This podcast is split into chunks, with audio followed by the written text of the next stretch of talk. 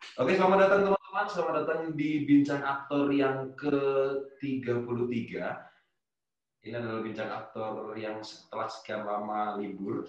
Mungkin ada sekitar enam bulan libur. Bincang Aktor yang terakhir itu sama Bella Merlin, salah satu dosen keaktoran di eh, Amerika. Dan kita ngobrolin soal Stanislavski, Michael Chekhov, dan eh, eh, metode-metode keaktoran lainnya.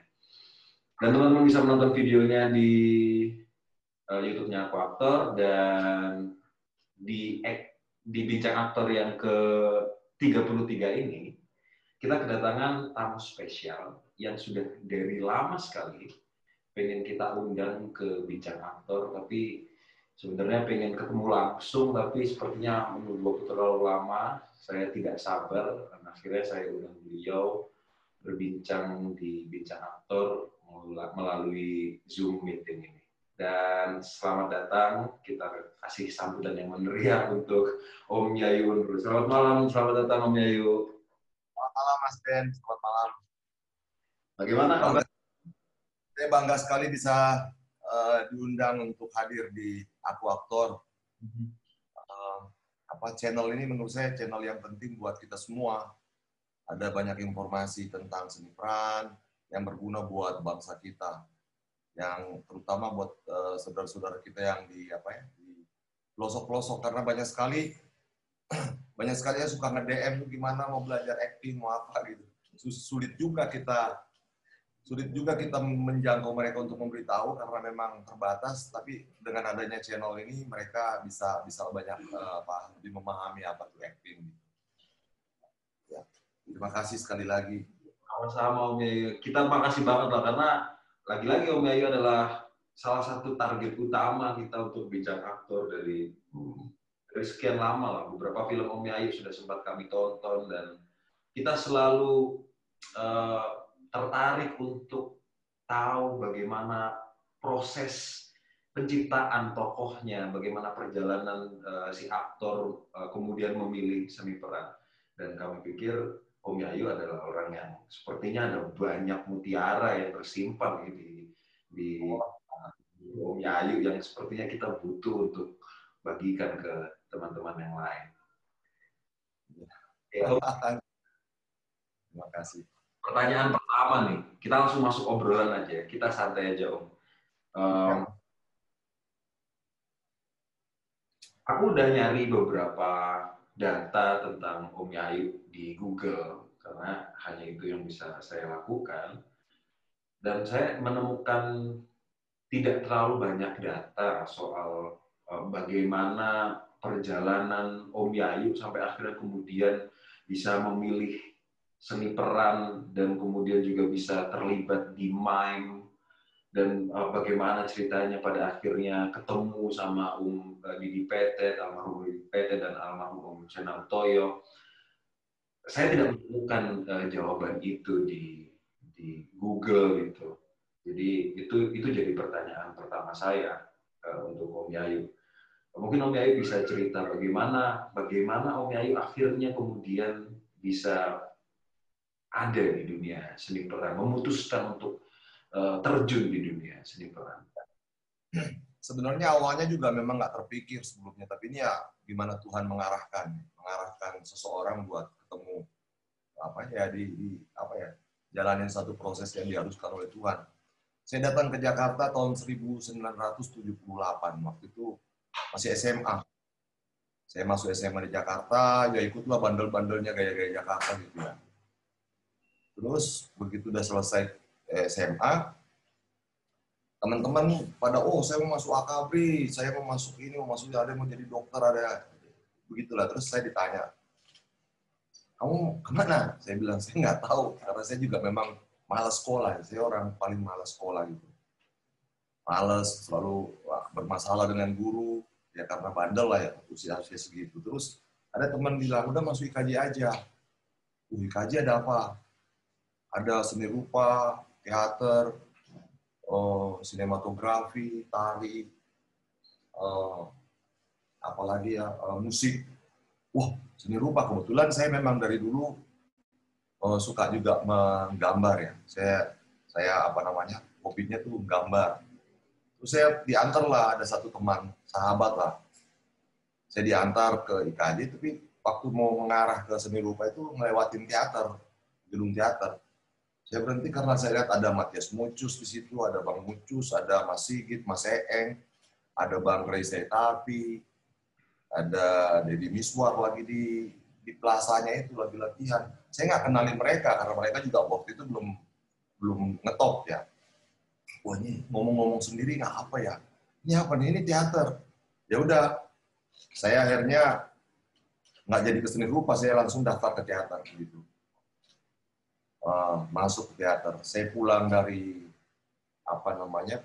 Pulang dari mendaftar, saya pulang ke rumah ketemu bapak saya. Untung bapak saya nggak seneng-seneng aja gitu karena saya sekolah. Saya tanya, kamu jadi masuk seni rupa nggak pak? Saya masuk teater. Teater apa ini? Oh, ya udah, penting kamu sekolah aja karena dia ngeliat saya memang nggak bakat sekolah gitu. Udah masuk situ. Nah karena saya apa namanya pemalu, pemalu itu bukan ya memang saya dasarnya itu kan pemalu karena bandel, bandelnya bandel nggak ketulungan, tapi pemalu. Jadi bawanya nutupin segala sesuatu dengan minum, mabok, Eh, nanti saya sudah masuk di teater saya nemuin bahwa ternyata itu nggak benar gitu ya. Udah mabuk udah ninggalin. Terus saya uh, senior senior saya semuanya ada yang ngasih kasih terutama dua orang itu terus ada bang Mucus ada apa yang banyak mentoring saya. Nah ada dua dua pribadi yang sangat menarik itu ya Mas Didi Mas Ena gitu yang begitu saya masuk langsung saya banyak diajak sama beliau nah udah mulailah di situ mulailah situ ikut-ikut berteater, ikut dampingin beliau apa namanya uh, mentas, jadi ngurusin propertinya, ngurusin apa, jadi asisten lah. Gitu. Nah, saya menonjolnya memang di bidang ketubuhan. Gitu. Karena saya pemalu, jadi saya masuk kalau masuk kelasnya Ibu Tati itu kebetulan Ibu Tati itu ibu uh, apa ya yang mengajar seni peran, ibu yang saya hormati gitu. Saya tuh pemalu sekali, jadi kalau saya belajar saya selalu di balik punggung orang gitu karena saya pemalu. Gitu. Kalau orang-orang nunjuk tangan, saya nggak pernah nunjuk tangan. Gitu. Jadi saya lebih banyak tertarik ke bidang ketubuhan. Jadi awalnya gitu. Tapi setiap kali uh, Bu Tati ngasih tugas, saya yang paling paling apa ya, paling getol mengerjakannya, paling semangat. Kalau Bu Tati bilang, oke okay, mas, minggu depan udah hafal halaman uh, tujuh halaman ke depan ya, saya udah halaman Eh, sembilan apa halaman sepuluh gitu. Jadi kalau orang latihan satu, saya pasti akan latihan lima. Jadi saya memang selalu maksain diri saya bukan karena mau kelihatan, enggak karena saya tahu betul kelemahan saya bahwa kalau saya latihan 10 pasti nanti yang muncul cuma lima gitu. Jadi saya selalu latihan lebih. Itu yang uh, dan sampai sekarang saya selalu berusaha untuk itu. Kalau orang latihannya dua, saya akan latihan empat. Cuman karena usia sekarang udah udah juga tua jadi mungkin kalau orang empat ya saya mungkin lima kalau dulu orang empat saya bikin delapan kali gitu jadi saya memang oh, banyak banyak latihan banyak latihan wow genjot terus genjot terus sampai nggak ada tujuan gitu. oke kadang-kadang uh, mas enak mas jadi negor gitu. eh udah udah cukup cukup saya masih uh, kayak kesetanan kalau latihan Oke, okay, okay. ya itu awal-awalnya. Berarti ketika kemudian memilih teater itu semata-mata karena tidak sengaja mau daftar seni rupa, terus lihat orang-orang latihan, terus apaan tuh? Oh menarik ya. nih. Terus daftar ya. itu aja. Ya. Berarti tidak ada pengetahuan teater sama sekali loh. Nggak, ada, nggak ada. Oh, waktu walaupun dulu di kampung itu ya, di kampung pernah ada orang mentas teater, saya sok-sokan juga ikut, walaupun waktu itu ya nggak ada hukumnya, nggak ada kita nggak nerima hukum apa namanya, belum memahami hukum-hukum panggung, naik aja karena itu juga dalam keadaan mabuk. Dan itu karena juga naksir cewek kan dia ikut teater itu terus saya udah saya ikut juga aja. Dan itu saya saya ketawa kalau saya bayangin karena semua ketika kita main semuanya membelakangin penonton gitu. Hmm. kalau ingat kocak juga zaman itu.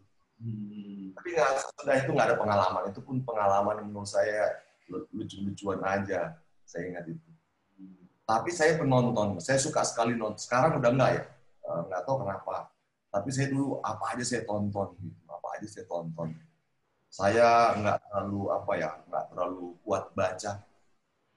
Jadi saya lebih banyak melihat, mendengar gitu. Ada waktu kita saya kuliah misalnya di IKJ itu, uh, kalau saya dapat uang dari almarhum Mas Didi Mas Ena, itu ada saya punya sahabat yang pintar banyak lah, sahabat-sahabat pintar. Itu kan kita tidur di kampus ya. Yang zaman itu masih boleh, jadi kita tidur di kampus. Saya tidurnya sama sahabat saya yang pintar itu. Saya yang, yuk kita pergi beli buku. Saya temenin beli buku, habis itu saya bayarin beli banyak buku. Seminggu kemudian saya jamin kopinya, makannya, sesudah itu saya bilang bukunya ngomong apa. Karena saya saya cuman kuatnya di apa dengaran. Karena mungkin juga kenapa begitu? Karena waktu saya kecil saya suka sekali didongengin ya, sama nenek saya gitu. Sebelum tidur didongeng jadi terlatih, terlatih apa mendengar. Oh, ya, apa, berarti kita satu institusi seni dong, ya? Saya isi, Kenapa, Mas? Kita satu institusi seni. Iya. Enggak sama Saya isi Jogja tapi.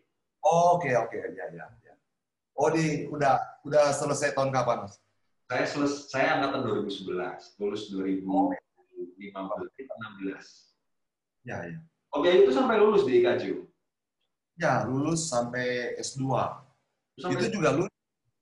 Itu juga lucu ya saya kan harusnya tuh udah berapa kali harus kena DO zaman itu ya. Karena tapi saya udah udah selesai semua mata kuliah udah selesai semua, cuman harus ujian. Itu ujiannya ketunda-tunda terus. Karena saya merasa wah udah ngapain sih ujian. Jadi saya banyak main. Setiap saya mau ujian pasti ada pentas. Jadi saya tinggalin untuk ujian. Sampai suatu waktu saya mau udah di DO, saya dapat beasiswa dari Butuh Institute harus ke apa dapat uh, beasiswa ke Berlin, Jerman. Saya itu waktu itu saya udah diancam DO. Kalau kamu nggak ikut ujian uh, pementasan, kamu kena DO. Nah saya langsung ketemu, langsung menghadap rektor. Pak, saya dapat beasiswa Pak uh, melalui rekomendasi dari Milan Sladek. Terus gimana? Ini saya mau ujian, tapi katanya ancamannya kalau saya ikut uh, beasiswa ini, saya apa namanya saya di DO udah udah nanti saya bikin surat kamu berangkat aja berangkat lah ke sana dan begitu terus setiap mau ujian saya pasti ada uh, program keluar gitu ikut festival atau apa gitu itu yang hambat saya jadi saya masuk tahun 82 baru selesai D, D3 saya tuh tahun 92 jadi ada 10 tahun nyelesain buat nyelesain D2 D3 gitu hmm, hmm.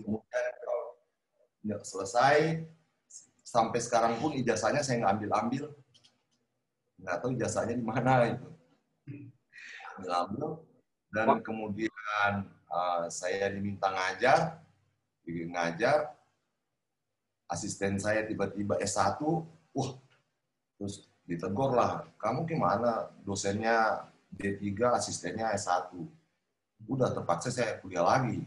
Dan itu sangat-sangat menyiksa sekali. Begitu saya S1, tiba-tiba asisten saya udah S2. Wah, saya harus kuliah lagi akhirnya. Dan waktu itulah saya ancam asisten saya. Saya bilang, kamu jangan lagi ambil S3, karena saya udah capek sekolah.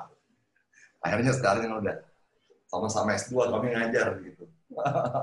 karena saya sebenarnya udah udah ampun lah buat sekolah, tapi walaupun saya tahu bahwa sekolah itu penting sekali. Gitu. Penting sekali. Tapi kayak mungkin karena apa ya, uh, ya hobinya kayak dianggap orang seni ya memang hidupnya mau begini aja gitu nggak harus lebih atau apa gitu ketika ya, ketika kuliah di IKJ itu di tahunnya Om Yayu udah ada minat utama gitu nggak sih Om? Waktu di teater. Minat utamanya uh, hanya teater aja. Walaupun waktu itu orang kan masih ada TVRI ya. Semua orang ke TVRI gitu. Semua begitu habis kuliah pada nongkrong TVRI saya enggak saya enggak tertarik. Hmm. sampai kemudian ada kesempatan main film tahun 84 atau 85 ya. Hmm. saya diminta main gitu. Uh, itu juga main film. Tapi di kepala saya nggak ada itu. Udah main aja yo masih acak-acakan lah. Hmm. terus ada berikutnya diajak lagi. Terus ada nggak tahun 83 pak ada satu serial film Belanda zaman dulu televisi ya, itu ngesting orang-orang Indonesia. Saya juga ikutlah di situ. Syutingnya di ya, pokoknya tentang perjuangan lah tentang apa, apa ya bagaimana orang-orang tentara-tentara Belanda bekerja di Indonesia, POC gitu, kalau nggak salah. Saya ikut casting, masuk juga. Gitu. Saya agak beruntung aja gitu masuk, padahal bahasa saya juga aut-autan. Gitu. Jadi ya gitu aja main-main-main. Gitu. Tapi saya ingat film pertama saya itu apa itu? Demam Tahari ya. Hmm. Kejang apa Demam Tahari pokoknya itu. Sutradaranya galak sekali zaman dulu itu. Hmm. Oh, kasar, mulutnya kasar dan bikin kita sangat tertekan. Oke. Okay. Gitu, nah, uh, waktu ini masih masih ngobrolin kuliah ya, karena aku, karena aku pikir Om Yayu bukan dari institusi seni, tapi ketika tahu Om Yayu dari institusi seni jadi menjadi agak menarik nih uh, ngobrolin soal bagaimana uh, proses uh, ketika ada di institusi seni itu, terutama uh, apa saja yang sudah sudah sudah berhasil Om Yayu uh, pelajari dari sana. Nah, uh, uh, pertanyaan berikutnya mungkin masih masih berkutat soal ketika Om Yayu ada di IKJ. Waktu itu pas tugas akhir, Om Yayu itu tugas akhirnya penyutradaraan atau keaktoran? Keaktoran. Keaktoran. Uh, kita ya diminta mainin uh, ada dua naskah, satu tragedi, satu satu apa namanya satu komedi. Hmm, hmm, hmm. Uh, jadi ada dua naskah biasanya zaman dulu sekarang sih agak beda ya. Dulu tuh kita diwajibkan memainkan dua itu kalau uh, uh, keaktoran ya. Ada juga penyutradaraan zaman itu. Tapi sekarang di sekarang ini udah nggak ada lagi penyutradaraan teater. Dulu ada penyutradaraan, ada penata artistik, ada tiga, ada ada pemeranan. Saya ngambil pemeranan dan lulusnya harus memainkan dua dua dua naskah Nah, untungnya ketika memainkan komedi itu, uh, saya kan orangnya yang merasa bahwa uh, saya sukanya magang. Ya. Saya lebih tertarik itu daripada di kelas gitu. Jadi kalau ada orang yang ngasih workshop di kampus, itu pasti saya akan kejar gitu. Ada suatu pada suatu waktu itu tahun 83, saya buru-buru ngambil cuti itu karena ada satu aktor dari Prancis namanya Roland Ganamet, tapi dia tinggal di Kanada. Tapi dia bisa bahasa Indonesia. Terus ada sahabatnya dia namanya Elizabeth Ceki, dia pemain pantomim uh, dari Prancis. Dia ngadain workshop di IKJ. Uh, eh, waktu itu masih saya semester 1 atau semester 2 ya.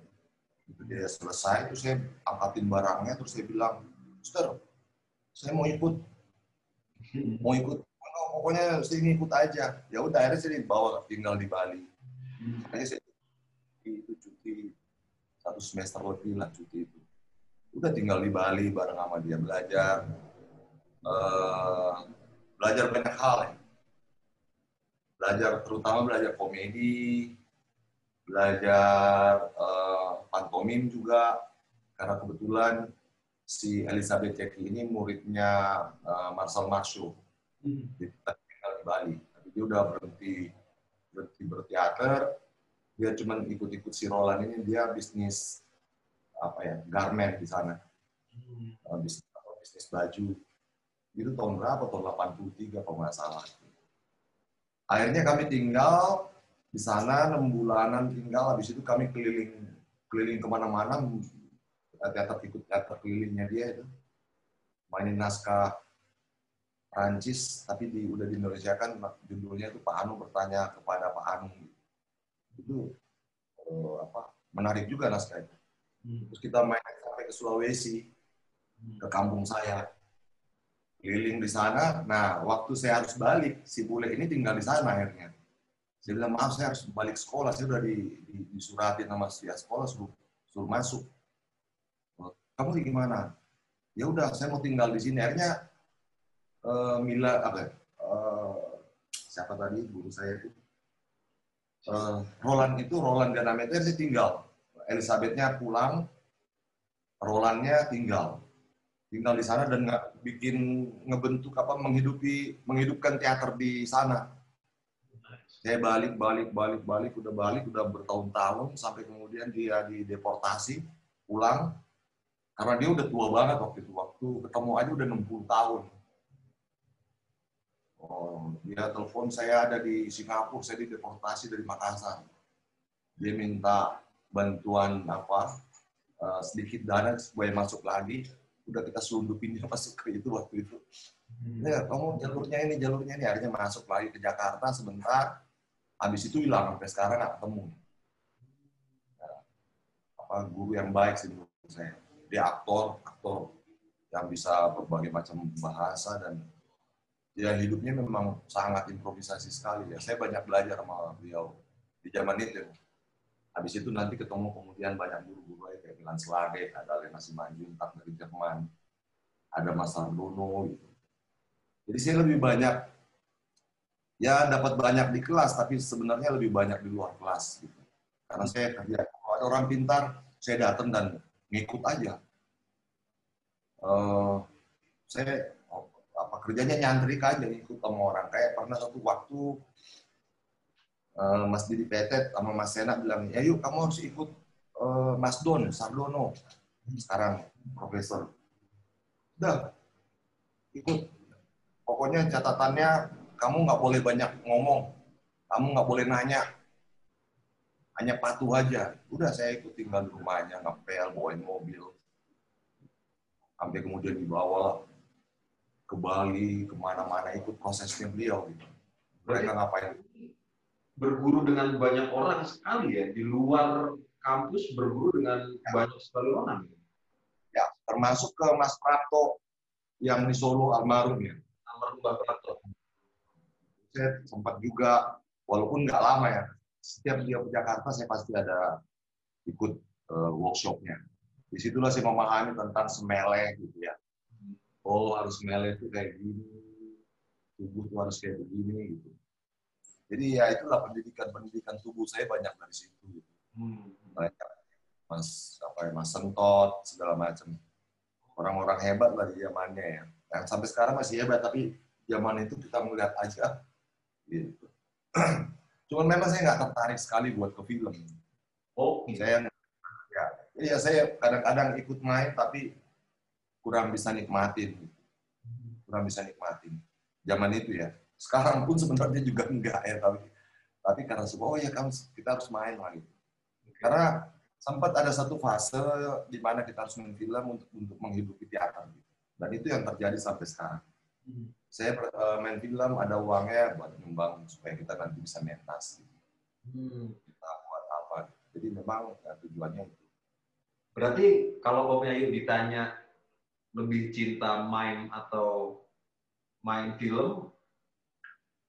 Kalau sekarang sih sulit sekali ya karena saya udah merasa sesudah apalagi sesudah almarhum udah nggak ada ya Mas Didi, Mas Ena udah nggak ada. Saya lihat bahwa oh ya ternyata kesenian itu sama kayak agama udah apa pun bentuknya mau tari karena saya juga pernah ikut dance theater gitu oh, mau apa pun ya sama aja nggak ada lagi sekat-sekat itu dan yang ada adalah Sebenarnya kalau orang-orang kesenian yang murni berpikir bahwa kita harus mengabdi buat ke kemanusiaan, itu kita bekerja buat Tuhan. Hmm. Saya merasa itu. Kayak saya sekarang ngajar, oke okay, ada yang bayar, oke. Okay. Ada yang bayar pun oke. Okay. Cuma saya bilang, kamu mau bayar nggak dengan kesungguhan? Gitu. Hmm. Karena waktu belajar sangat-sangat bersungguh-sungguh. Mau belajar sama siapa pun. Dan saya nggak pernah nganggap bahwa oh dia masih muda apa enggak. Buat saya di mana pun. Saya ada ada guru saya punya guru, itu ada kelas saya, namanya Amato. Oh, buat saya dia guru yang luar biasa sekali. Padahal dia jauh sekali di bawah saya. Tapi karena dia hebat, ya apa salahnya saya anggap dia guru. Walaupun dia nggak merasa sungkan, tapi saya sangat hormat sekali karena uh, setiap saya ingin tanya sesuatu baik apa pun, apa pun, mau ngomongin soal agama, dia kebetulan Islam, tapi saya dia sangat menguasai Katolik, sangat menguasai Kristen, Buddhis apalagi. Saya tempat nanyanya ke sana. Mau nanya seni peran juga, ama tuh saya oh, ngalamin ini nih. Coba cari ini ya. Wah dicari, oh ini maksudnya ini, ini, ini. Oh, gitu. Apa sekarang beliau masih ada di Manado malah. Nah, waktu dia di Jakarta, saya uh, apa ya sayangnya dia harus pulang ke Manado jadi saya agak agak kehilangan juga gitu Tapi sampai sekarang saya sama beliau masih kontak-kontakan gitu. Jadi kalau saya butuh ngecharge gitu, ya telepon-telepon ngobrol-ngobrol, ketawa-ketawa, ketawain apa aja. Bagaimana bagaimana ceritanya Om Yayu kemudian bisa di mime? Karena waktu Om Yayu masuk teater kan otomatis tidak ada spesifikasi, apalagi yang Om Yayu lihat pertama kali adalah orang latihan teater secara keseluruhan gitu, bukan yang spesifik mime atau yang ketika Om Yayu lihat spesifik mime. Nah, saya masuk juga ya teater lah seperti umumnya. Cuman kemudian saya karena dekat sama, saya juga sangat tertarik karena saya jatuh cinta tiba-tiba sama uh, tubuhnya almarhum Sena. Kalau dia main itu wah luar biasa sekali. Buat saya nggak ada di dunia yang bisa melebihi keindahan tubuhnya almarhum Sena. Saya udah lihat banyak ketemu lah uh, penari, pemain pantomim gitu yang punya tubuh luar biasa. Dia bisa menerjemahkan apa pun ya dengan tubuhnya. Itu yang membuat saya dekat sama beliau dan dekat sama almarhum Mas, Didi. Itu yang kemudian setiap dia mentas pantomim pasti saya ada di situ untuk bantuin lampunya mungkin, musiknya mungkin atau properti pasti saya diminta untuk itu. Dan di zaman itu bantuin beliau luar biasa sekali apa namanya. Karena beliau sangat apa ya dermawan saya bantu dikit, saya nggak pernah ngarepin uang, tapi selalu dikasih uang karena memang job job film kan memang bisa dihitung buat zaman itu yang ada tuh ya job pantomim apa gitu. saya selalu dapat uang jadi setiap saya pulang dari uh, apa kerja sama Mas Didi Mas Ena saya bawa pulang uang ke kampus itu orang angkatan saya di kampus sudah pada nungguin tuh oh ya ayo pulang oh, berarti bisa makan bareng gitu oke makan udah udah sehat lah bisa bisa tiga mingguan makan enak lah kalau bisa ikut Mas enak. Jadi saya memang nggak mikirin uang, tapi selalu dikasih uang sama beliau ketika habis uh, bekerja. Luar biasanya. Nah, di situlah banyak itu dan saya ingat betul setiap setiap hari, setiap hari atau setiap saat lah, setiap Mas enak datang yang pasti ya yuk, ya yuk, eh, pasti nyari saya. Ayo mas, ayo kita ke bawah. Ada aja saya disuruh ngapain. Dia, dia nontonin aja, udah gini. Oh, udah. Dia, saya disuruh bergerak, dia ngeliatin. Atau saya nanti dibikinin uh, nomor ya, istilah kita tuh nomor. Reportuar, reportuar. Dia mainin, ya coba kamu mainin. Nah, saya mainin. Orangnya unik. Kadang saya diajak ke rumahnya di Bogor, karena rumahnya di Bogor saya lagi tidur, tiba-tiba saya ditumpukin pakaian kotor.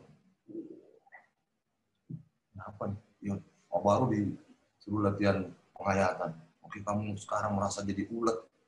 Keluar dari itu. ya kayak gitu-gitu lah, ngalamin kayak gitu. Terus, ada yang kita dari perjalanan dari Bogor, waktu itu belum tol, belum, eh tol, oh, ya tol belum, oh nggak ya, tol baru, tapi kita jarang lewat tol ya tol 82 udah. Tapi waktu itu kita selalu lewat Parung dari Bogor lewat Parung. Kalau hujan itu pasti mampir ke Parit.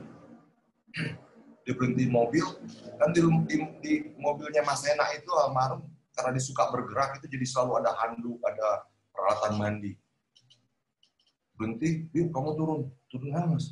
Ayo kamu masuk ke got itu, apa ke ke parit itu. Kan lagi deras, uh, mainin itu belum pakai celana dalam oh, bergerak di dia, dia dia di mobil ketawa ketawa gitu kalau nanti udah dilihat saya udah capek atau apa baru eh udah udah udah udah ayo sana warung sana kamu ini handuk. Gitu. Jadi ngalamin itu. Belum lagi tuh ikut-ikut Mas Don, Mas dimasukin ke sawah, masuk ke jalan kaki berkilo-kilo, berpuluh-puluh kilometer hanya untuk melihat patung-patung, patung luar biasa sekali. Pengalaman-pengalaman itu yang buat saya, di situ saya merasa bahwa ternyata uh, itu semua yang pengalaman itu yang melahirkan taste. Aktor banyak yang hebat, tapi aktor sedikit juga aktor yang punya taste. Saya nggak bilang saya punya taste, tapi saya merasa bahwa seluruh pengalaman yang yang dahsyat itu itu lahir dari apa, ada karena adanya taste, lahir dari pengalaman face itu yang itu. Banget susah. Tapi itu yang saya dapat. Mau masuk ke mana wihara, disuruh slow motion tiga hari tiga malam. Makan cuma setiap uh, apa sekali sehari jam 7 makan cuma tempe. Karena ini apa saya masuk ke program di Pasana itu uh, meditasi gaya Zen Buddhis gitu yang sangat keras. Makan cuma sekali sehari nggak boleh berpikir ke depan. Nggak boleh berpikir ke belakang nggak boleh ngomong nggak boleh ngerokok. Hum di air Wah itu gila, itu ngalamin itu luar biasa sekali. Yang menurut saya itu semua yang memperkaya tubuh saya, diri saya. Uh, yang nggak mungkin juga dilakukan anak-anak sekarang karena pasti beda zamannya. Iya beda. Beda zaman. Ketika apa uh, Om Yayu pertama seru banget gitu. Maksudnya aku selalu suka mendengar bagaimana proses orang-orang tua dulu berlatih gitu. Bagaimana teman-teman di bengkel diminta untuk jalan dari uh, markasnya bengkel ke Parangtritis tanpa mengucapkan sepatah kata pun atau disebut juga toko bisu gitu. Dan juga latihan-latihan Om Yayu yang menurutku oh ini ini ini latihannya kalau di teater kalau di Jogja gitu kalau di lingkungan teman-teman kampus ini lebih dari Tony Brur gitu lebih dari butoh latihannya gitu. Karena oh ini menarik nih gitu. Dan Nah, yang yang mau kutanyakan tuh ini Om. Apakah ketika Om Yayu berlatih atau diminta untuk melakukan sesuatu oleh Om Sena almarhum Om Sena Toyo atau Om Didi Petet, apakah mereka menjelaskan maksudnya setelah Om Yayu melakukan atau tidak pernah menjelaskan maksudnya? Terus bagaimana saya dilarang, memahami? Saya dilarang bertanya. Saya ikut Mas Ardono di udah diwanti-wanti sama almarhum Mas Sena sama Mas Didi udah jangan jangan banyak nanya. Dengar ikut aja nurut aja. Ya udah. Walaupun di dalam hati kadang-kadang ya apa sih tapi berapa tahun kemudian baru berasa gitu. Hmm, okay. termasuk ketika misalnya ada satu hal yang menarik ya. Ketika kami bertiga putus asa. Atau tahun-tahun 80 80 berapa. Kami Mas Hena Mas Didi uh, saya itu putus asa. Ini kita kesenian kita apa nih Waktu itu mereka belum belum terjun ke film. Oh, udah kita ke rumah Mas Don. Udah. Rumah Mas Don itu kan terbuka jam berapa aja datang. Mas Don nasihatin kita. Ngapain kalian putus asa? Kamu kalian tahu nggak? Nggak tahu itu racun juga, tapi itu yang kita pegang dan menjadi objektif buat hidup kami ya. Kemudian dia bilang gini, kamu tahu nggak? Idealisme itu dengan komersialis komersialisme itu dua sisi mata uang. Kalau kamu mengerjakan idealisme idealisme kamu sungguh-sungguh, maka dia akan memiliki nilai memiliki nilai komersial. Nah itu yang kami pegang sampai sekarang. Sampai dua orang guru saya meninggal itu yang dipegang. Karena Mas Didi Petet berpegang pada idealismenya, dia punya nama. Kemudian di posisinya dia. Mas Sena juga demikian. Dan saya juga yang masih menjalankan itu juga ya aman-aman aja. Saya selalu bilang ke ke semua orang, saya nggak mungkin kaya, nggak mungkin kaya. Teman-teman saya banyak yang kaya, bahkan yang pernah tinggal di rumah ini. Ini banyak sekali di sebelum saya menikah banyak sekali dan ada 20-an orang tinggal. Dia bilang kalian boleh kaya, saya nggak akan mungkin kaya. Karena saya bekerja buat Tuhan. Saya memang ya kayak begini aja, nggak akan ada, cukup aja untuk. Tapi selalu dicukupi. Tiba-tiba anak saya lahir, kalau saya bisa bayar rumah sakitnya. Tiba-tiba mereka mau sekolah, saya ada ada aja. Jadi, ya itu tadi. Saya juga dipengaruhi oleh Mas Prato dengan ungkapan semeleh. Ya. Udah, ngalir aja gitu ya. Ada job juga begitu ya santai aja, nggak tiba-tiba nggak jadi ya apa-apa. Ya hidupnya memang ya hidupnya orang kesenian itu ya memang begitu agak-agak unik juga ya. Walaupun ada juga yang nggak kayak begini, tapi saya memilihnya kayak begini. Siapa sih nggak pengen kaya, tapi ya memang nggak mungkin kaya. Kalau ketika saya dapat, pasti banyak orang yang lagi butuh. Dan nggak mungkin saya bilang nggak ada. Karena ketika saya saya susah juga banyak aja yang bantuin. Gitu. Tapi itulah proses semua ya. Prosesnya luar biasa menurut saya. Walaupun waktu itu saya agak ngedumel juga. Ah, ini apa sih ini? Tapi jalan ini baru saya sekarang mulai bangga juga saya pernah ngalamin itu. Ada yang banyak yang hilang gitu. wah ini udah nggak ada oh iya ya dulu saya dapat ini di sini hmm. oh. pertama Mas Don Don minta saya banyak melihat banyak sesuatu di lingkungan lihat bentuk lihat kursi lihat meja itu semua yang akan memperkaya dan dan akhirnya memang iya saya belajar sama kucing belajar sama anjing belajar apa pun gitu liatin karena Mas Ardono saya ingat betul saya pernah ditempa sama beliau.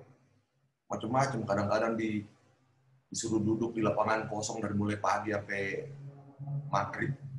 Hanya disuruh diem aja di situ. Saya harus ngapain? Enggak kamu diem aja. Ya udah saya diem aja. Saya nggak tahu juga saya ngapain gitu saya diem aja gitu rokok lihat di lapangan kosong.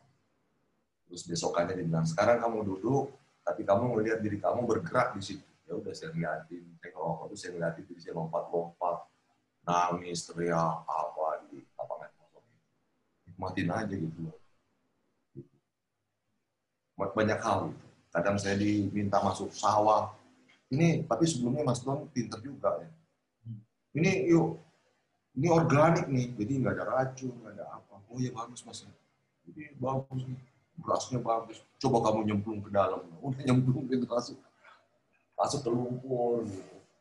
dan Mas Don itu ya sekarang ya Mas Don itu dulu nggak ada kata bilang cukup. Jadi kalau kita latihan kita latihan udah asik latihan nanti sama dia ditinggal. Nggak ada bilang oh ya cukup saya, saya udah udah nggak ada. Udah latihan aja. Amal nanti kalau dia udah capek pergi aja. Kita nggak kita sementara di kepala kita Mas Don masih ngeliatin kita kita bergerak macam-macam gerakannya pasti lihat wih Mas Don udah nggak ada cabut berhenti saya pernah ngalamin di Bali ada sahabat saya udah meninggal namanya sahabat ya Don di Pakpahan kami berdua sampai pernah merasakan tidur dan sembari bergerak. Dan akhirnya betul-betul ketiduran yang bangunin anjing. Wow. Kan di Bali itu banyak sekali anjing juga gitu. Uh, udah gak ada orang-orang. Don, bangun, Udah ngalamin itu. Ngalamin latihan, gak, karena Mas Don nggak ada kata berhenti. Udah latihan aja. Nah, ya cukup ya sekarang ya, kita udahan dulu lagi. Nggak ada itu. Nah, tahun 2010 saya ikut lagi prosesnya Mas Don sesudah puluhan tahun nggak nggak bareng itu saya diajak lagi terlibat walaupun nggak terlibat langsung cuma di samping panggung itu uh, untuk proses di Ponegoro Mas Don udah kenal capek. Ya udah cukup dulu latihannya. Saya kaget Mas Don bisa bilang gitu padahal dulu nggak ada itu. Semua yang pernah ikut Mas Don nggak ada bilang stop berhenti cukup. Nggak ada. Dibiarin sampai untungnya belum ada yang meninggal ya. Jadi belum ada yang meninggal tapi ya tapi saya dapat banyak dari uh, Mas Ardono hmm. diakui apa enggak saya sendiri secara pribadi bahwa saya bisa begini ada Mas Ardono, Mas Sentot, Mas almarhum Mas Didi Petet, dia bisa begini karena beliau Mas Sena Utoyo terutama juga. Atau ada lagi Minan Sladek, ada lagi yang guru saya yang udah, udah pasti udah nggak ada yang namanya apa Roland Ganamet, Elizabeth Ceki, eh, kakak saya, kakak udah saya anggap kakak gitu, kakak saya di Jerman namanya Lena Simanjuntak. Um, kalau nggak ada mereka saya nggak nggak apa, nggak ada nggak ada ya nggak bisa apa-apa lah. Yang saya miliki cuma mau mendengar gitu. Mereka ngomong dan dari tahun nol sampai sekarang kan Mbak Lena itu kan kadang-kadang setiap tahun sekali apa dua kali tahun sekali dia datang ke Indonesia dan pasti uh, kalau di Indonesia pasti di di sini di rumah saya. Dia ngomong sama ketika dia masih gadis sampai dia udah punya cucu omongannya sama dan saya selalu mendengar ceritanya sama. Tapi saya, setiap saya mendengar ada pendewasaan mendengar dan dia juga ada pendewasaan ketika bercerita. Jadi saya sabar aja mendengar. Jadi luar biasa sekali. Luar biasa sekali ya apa namanya prosesnya. Jadi nah, saya Om ya, uh, ya. Ada banyak sekali proses yang sudah Om Yayu lalui dan menarik sekali untuk mendengarkan ceritanya. Ada dua pertanyaan yang kemudian muncul di kepalaku. Pertama adalah uh, dari sekian banyak orang itu mana yang mana yang menurut Om Yayu adalah ini guru yang paling berarti buatku. Itu pertanyaan pertama. Yang pertanyaan kedua adalah, pernah nggak sih Om, ketika menjalani itu, Om Yai kan ketika kemudian ku dengarkan ceritanya, wah Om Yai ini pendengar yang baik nih. Yang itu adalah kunci yang dibutuhkan dalam acting gitu. Yang Om Yai juga menyebutkan bahwa acting itu bukan aksi, tapi acting itu reaksi. Reaksi yang dimunculkan karena mendengarkan. Nah, dalam proses Om Yai menjalani sekian banyak uh, latihan yang uh, mungkin di luar nalar untuk beberapa orang, pernah nggak protes atau nggak sepakat dengan apa yang mereka bilang? Nggak, saya nggak pernah itu, nggak pernah uh, membantah. Kecuali satu ketika di Jerman, saya nggak bantah sama Mas Sena. Gitu. Karena Mas Sena kan suka sekali improv ya. Termasuk Mas Ardono juga. Nah saya orangnya yang belajar juga Mas Mas Didi orang yang sangat terstruktur. Ketika saya udah kenyang dapat tentang itu, saya pernah di Jerman itu ketika dia mau merubah semua. Sementara uh, perhitungan saya ini teman saya udah eh, berangkat duluan ya. Saya waktu itu bersama Indra Resmana ada festival namanya GoPro Festival di Jerman di kota Köln. Saya berangkat duluan saya Adit almarhum, Andi Ayunir almarhum, uh, Indra Lesmana sama Wong Aksan itu udah berangkat lima duluan berangkat sana. Jadi saya cukup cukup fresh lah. Ada waktu tiga empat hari di di apa di di kota itu, jadi ada mempersiapkan semuanya. Nah teman-teman yang lainnya ada sekitar 15 12 sampai 15 orang itu nyusul, nyusul termasuk Mas Sena. Itu baru nyampe so siang, malamnya harus mentas. Tiba-tiba kita Mas Sena ngarusin ada GR Oke kita jiar bentar, dirubah. Terus saya bilang, mas jangan mas, jangan dirubah mas. Enggak, enggak yuk. Ini harus dirubah. Saya bilang, jangan mas. Kasihan teman-teman nanti ngapalinnya susah. Ngapalin keluar masuknya, karena itu kan memang kita pementasannya ribet itu. Itu waktu itu kita bawain pementasan judulnya Soda. Soda itu tentara, bahasa Jerman. Bahasa Jerman. Enggak yuk, ini saya ngebantah. Mas, jangan mas tapi akhirnya ya saya harus nurut ya karena dia pimpinan kan. Cuman saya bilang, waduh ini hancur, hancur. Benar. Keluar mas dia orang orang bule nggak ngerti ya, ketawa aja, oh, oh, oh gitu. Tapi dia nggak ngerti urut-urutannya tuh ngaco gitu. Ada yang keluar dari kanan, aturannya dari kiri, ada udah apa hukum-hukum panggung udah terlewatkan karena anak-anak masih baru nyampe disuruh disuruh main dan dirubah. Kamu nanti keluar dari sana ini udah ketukar semua kostum aja ketukar apa gitu tapi untungnya penontonnya nggak ngerti ya karena musiknya juga keren ya digarap sama Indra Lesmana nah, pementasannya sih aman-aman aja cuman pada saat itu uh, saya sempat ngebantah nah terus kita tur lagi kan di tahun yang sama itu kita tur lagi ke apa satu kota di sana juga itu di situlah saya dibilangin Mas Enak kamu ngelawan saya. Oh enggak mas, maaf, saya nangis. Enggak mas. Dia bilang nggak apa-apa kalau kamu punya pemikiran sendiri. Terus kalau kamu kalau kamu nanti apa um, apa itu dia bilang masih ingat. Oh sebelum itu menarik lagi. Sebelum itu dia ngomong gini, kamu percaya surga man? Akhirat. Waduh, mana ya mas? Nah saya tanya kamu, kamu percaya akhirat? Ya percaya mas. Cuman kita bakal, masuk surga apa enggak ya? Terus, wah nggak tahu saya mas. Ya saya juga nggak tahu yuk. Cuman saya sih sekarang sholat sholat aja ya. Saya nggak tahu nanti ujungnya gimana. Mungkin dia mancing pembicara baru dia bilang, nanti kamu mau bikin pementasan sendiri nggak? Ya mau mas, pasti semua saya udah ikut Mas Yana, ikut Mas Didi lama, jadi saya pasti juga pengen bikin pementasan. Kalau kamu bikin, apa yang kamu bikin?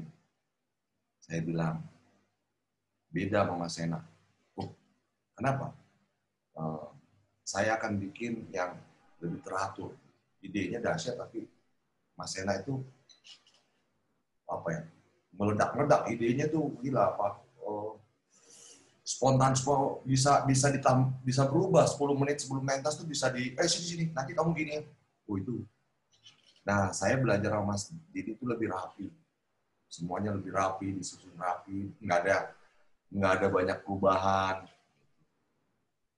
Nah, itu yang makanya begitu tahu saya ingat itu tahun 89, 90 ya, 90-an itu. Pulang dari sana, kita dikumpulin semua, ada Bang Mucus, ada uh, Mas Barka, ada Mas Didi, dia bilang, nanti yang bisa nyutradarain cuma Nyayu, di sana di main.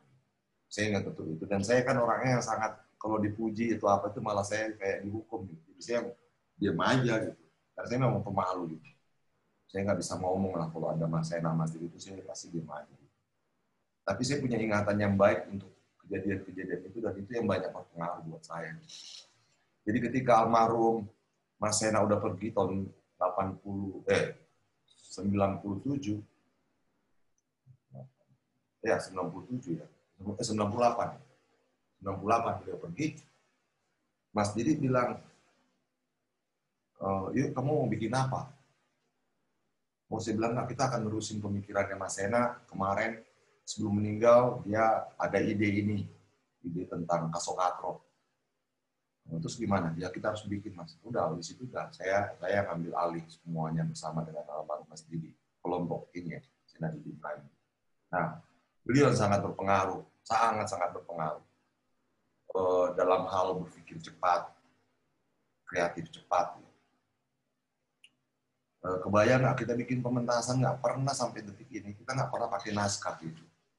Semuanya diciptakan di di apa ya di tempat latihan. Kita cuma punya ide punya judul udah. Sumbangan sumbangan sumbangan latihan dari teman-teman yang merangkai pementasan itu. Jadi begitu cepatnya kita makanya ketika kayak saya dapat naskah itu kayak oh iya asik ini. Karena saya biasanya bekerja nggak pakai naskah gitu. Bukan juga improvisasi nggak karena tubuh dialog apa semua bum bum bum, bum cepet gitu. Jadi begitu naskah yang teratur wah kayak ini asik juga nih. Ada apa ya? Ada kepastian.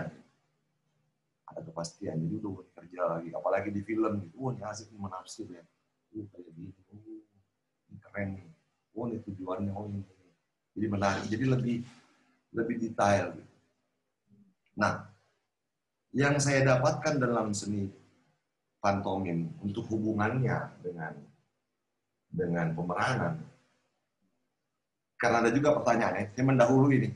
Apa, apa sumbansi uh, main di dalam peran? Um, kalau di Barat, saya kira saya banyak banyak masuk kelas juga di sana, di khususnya di Eropa. Tapi dulu saya belum pernah kayak uh, ke Amerika. Tapi di Eropa saya ingat masuklah kelas, saya masuk ke kelas-kelas pantomim atau kelas-kelas drama yang di, uh, ada di, di kota itu tempat kayak IKJ-nya lah di, di ah ada di Jerman saya masuk kelas gitu oh, apa namanya uh, oh, ah kok tiba-tiba hilang? Saya banyak banyak hal yang saya dapatkan gitu.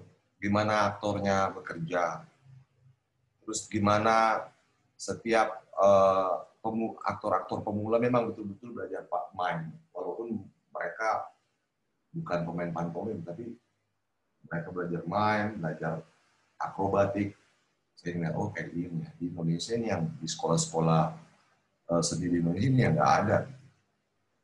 Terus kemudian uh, di di dalam silent silent silent uh, apa silent act berasa sekali pantomimnya itu bisa bekerja.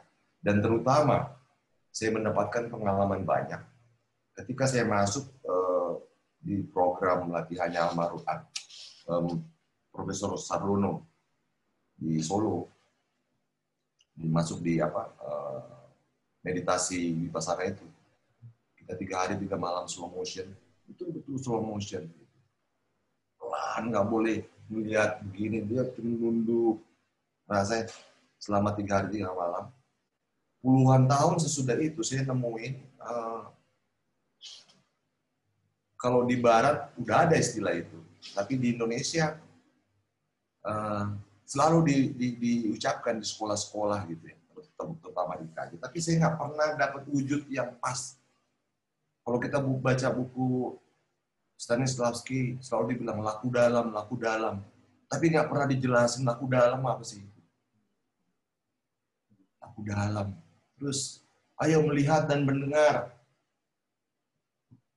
Tapi kita melihat terus bengong, mendengar juga bengong. Nah, di dalam di dalam latihan vipassana ini kemudian oh saya ngobrol sama sahabat saya sama itu guru saya juga kan. Saya nemuin bahwa ini yang namanya inner monolog. Begitu kita cek, dicek. Oh iya, ini ada inner monolog. Inner monolog yang paling dahsyat yang kita miliki, yang dititipkan Tuhan buat kita. Bahkan dengan inner monolog ini kita bisa lihat kerja setan di dalam diri kita. Oh, di mana setan, mana bukan.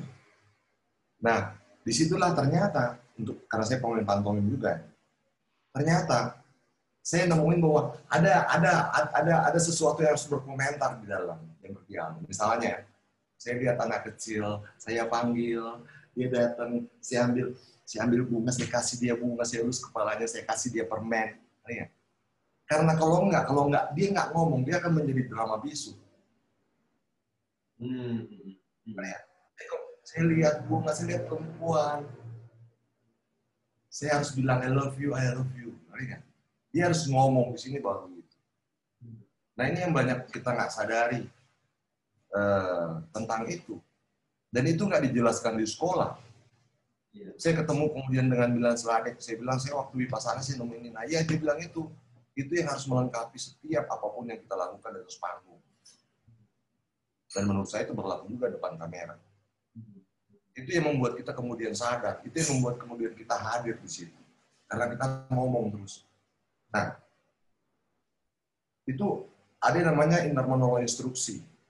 Ya itu tadi inner monolog instruksi. Setiap misalnya sutradara bilang, ya yuk kamu datang ke gelas itu, kamu angkat gelas, kamu minum kopinya, terus kamu bilang halo.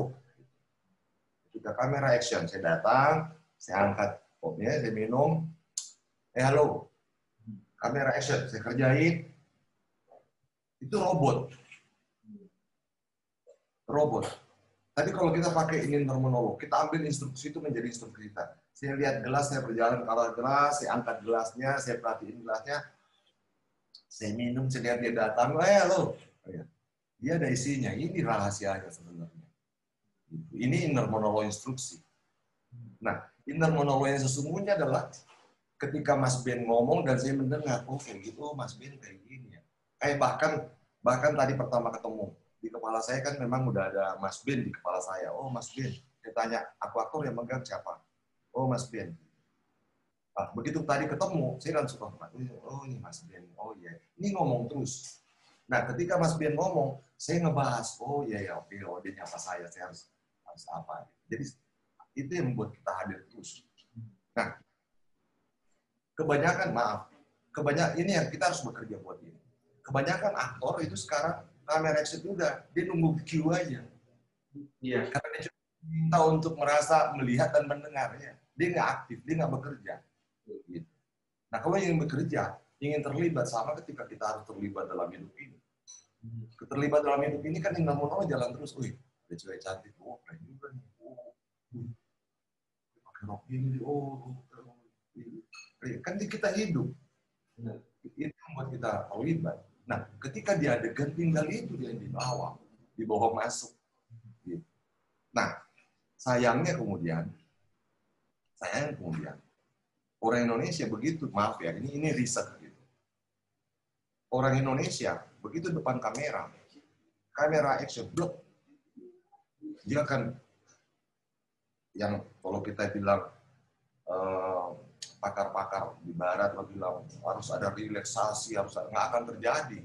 Ya, karena begitu ada action. Nggak akan. Karena apa? Nah, ini ini riset saya mas Ben. Saya riset puluhan tahun bersama dengan almarhum sesudah mas Enak pergi. Termasuk dengan uh, sahabat saya guru saya sama aku kita riset tentang tubuh orang Indonesia. Tubuh orang Indonesia itu punya uh, apa ya uh, tubuh yang unik uh, tubuhnya tubuh pamri, tub, ada tubuh pamri, ada tubuh servis, ada tubuh hierarki, ada tubuh uh, atribut dalam dirian kita. Karena orang Indonesia dibentuk kepribadiannya itu tiga bulan, tujuh bulan di dalam kandungan. Tiga bulan dibikin, dibikinkan upacara, dicarikan nama. Tujuh bulan dibikinkan lagi upacara, dicarikan nama, dipastikan namanya. Hanya supaya dituntut menjadi anak yang baik. Dicarikan nama, kalau Islam kasih Muhammad, apa. Kalau Nasrani kasih Johannes, atau apa. Karena uh, itu pengharapan orang tua. Jadi begitu kita lahir sebagai orang Indonesia, kita udah punya utang untuk menjadi orang baik. Kemudian kita di tubuh kita didiskriminasi, ada tangan manis, ada tangan manis. Kalau ngobrol sama ngomong, ngomong sama orang tua nggak boleh lihat mata, harus duduk. Takut-takuti. Oh, harus gini, harus gini, harus gini. Kamu harus menjadi orang baik. Kegagalan anak dianggap menjadi kegagalan orang tua. Ini yang membuat kemudian kita tergopo-gopo pada tubuh kita, tubuh yang punya utang. Ada hierarkinya. Terus kita Kayak misalnya contoh contoh yang saya bilang tubuh servis ya. Kita nanya, ada yang nanya nih, e, jalan terima mana? Oh, sana Pak. Jadi kita menyenang-nyenangkan orang. Atau misalnya kita duduk, tiba-tiba ada orang lebih tua, oh, mana sini, sini dulu. Habis itu baru bilang, ah, ibu ngapain ngasih dia kursi? Karena dalam rangka menyenangkan, sekarang ini kita kadang-kadang ke perusahaan, kita masuk perusahaan, ketemu atau PT apalah atau kantor apa, kita ketemu satpam. Karena satpam pakai atribut, dia akan kita masuk pagi pak, satpamnya otomatis. Hmm, kenapa? Oh kita bisa, oh ini orang saya senyum udah nyapa dia baik, kok dia balasnya kayak gitu? Karena kita pamrih. Kita senyum ke orang, menyapa orang dengan harapan orang itu akan berbuat baik kepada kita. Itu orang Indonesia. Begitu itu nggak terjadi, saya menurut satpam dan satpam hmm, itu bisa tiga hari tiga malam saya pikirin dan saya bisa meninggal gara-gara itu. Nah itu masih menjadi problem kita. Belum lagi yang tubuh atribut. Ini mau kita mau kasih pakaian hansip, pakaian polisi, pakaian tentara. Itu yang membentuk kita.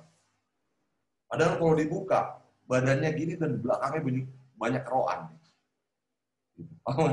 Tubuhnya itu tubuh begitu ada atribut tiba-tiba rasa percaya dirinya. Tiba kalau dia pakai baju ber, bermerek, tiba-tiba dia merasa baru merasa yakin. Atau saya berapa kali kan saya juga uh, banyak melatih juga di uh, di kelas-kelas tertentu lah, kelas yang ada banyak sosialita gitu. Saya ngajar, saya awal lebih datang awal uh, datang lebih awal gitu.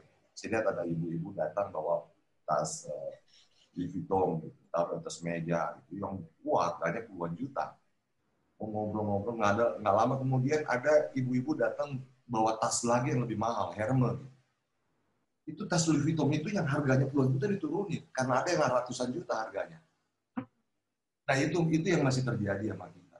Nah bagaimana mungkin kita bisa rileks memainkan uh, seni peran saya main misalnya dengan tubuh kayak begitu tubuh yang masih pemalu tubuh yang masih punya problem punya utang banyak, utang masa lalu, itu sulit sekali menjalankan uh, ingin rileks bermain sebagaimana mestinya diharapkan oleh uh, apa namanya atau menjalankan teori-teori yang diharapkan orang-orang barat itu.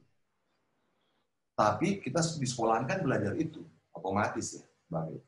Ya hanya berhenti sampai segitu. Karena begitu kita terapin, itu kendala kita banyak. Makanya almarhum Mas Didi selalu gini. Kan ada kadang-kadang guru-guru dari Prancis, dari Amerika datang bikin workshop di Singapura. Oh, banyak artis-artis, eh, aktor-aktor kita yang saya nggak usah sebutin namanya yang sana belajar, ngeluarin uang banyak Terus Mas Didi bilang, ini bagus juga sih yuk, tapi orang orang bule itu ngerti nggak problem tubuh kita, problem eh, apa kepribadian kita. Atau kita bisa memahami nggak? Apa yang bisa nggak kita menyerap tubuh kita? Karena memang beda, memang beda uh, apa namanya uh, ketubuhan kita buat nangkep teori barat itu. Bukan berarti nggak nggak bisa, tapi sebagai sebagai perangsang bahwa oh ini ada kerja kayak gini, ya oke. Okay. Tapi buat diterapin sangat sulit sekali. Sama lah orang ketika ngobrol sekarang ya aktor-aktor muda yang banyak wah ngomongin tentang Joker. Dia lupa bahwa yang yang ngelilingin Joker itu ada lima pawang sampai delapan pawang. Ada pawang DC, ada pawang ini. Di sini nggak ada, kita nggak cukup uang buat biaya itu. Jadi kalau mau ya memang kita sebatas sebatas apa yang kita mampu. Oh, saya punya kekurangan di sini. Udah itu aja kita ini. Ada yang menarik dari almarhum Mas Didi ketika saya nanya, e, Mas, pada saat apa kita melakukan acting yang baik? Mas Didi bilang, kalau kamu meyakini bahwa acting adalah ilmu komunikasi, adalah ketika kamu sembahyang. Atau ketika kamu berdoa di gereja, sembahyang di gereja. Karena pada saat itulah kamu menekan ego kamu, ada kesadaran kamu mengkomunikasikan diri dengan Tuhan. Caranya adalah menekan ego. Karena yang paling buruk dari manusia adalah ego menekan ego sehingga ego Tuhan muncul. Dan kamu tahu, kenapa kita diberi panca indera? Karena Tuhan hanya pengen dirasa. Gitu. Tuhan nggak bisa dilihat dan kita hanya bisa merasakannya dengan panca indera. Jadi, tapi yang terjadi di kita kan adalah selalu menutup panca indera ketika sembahyang.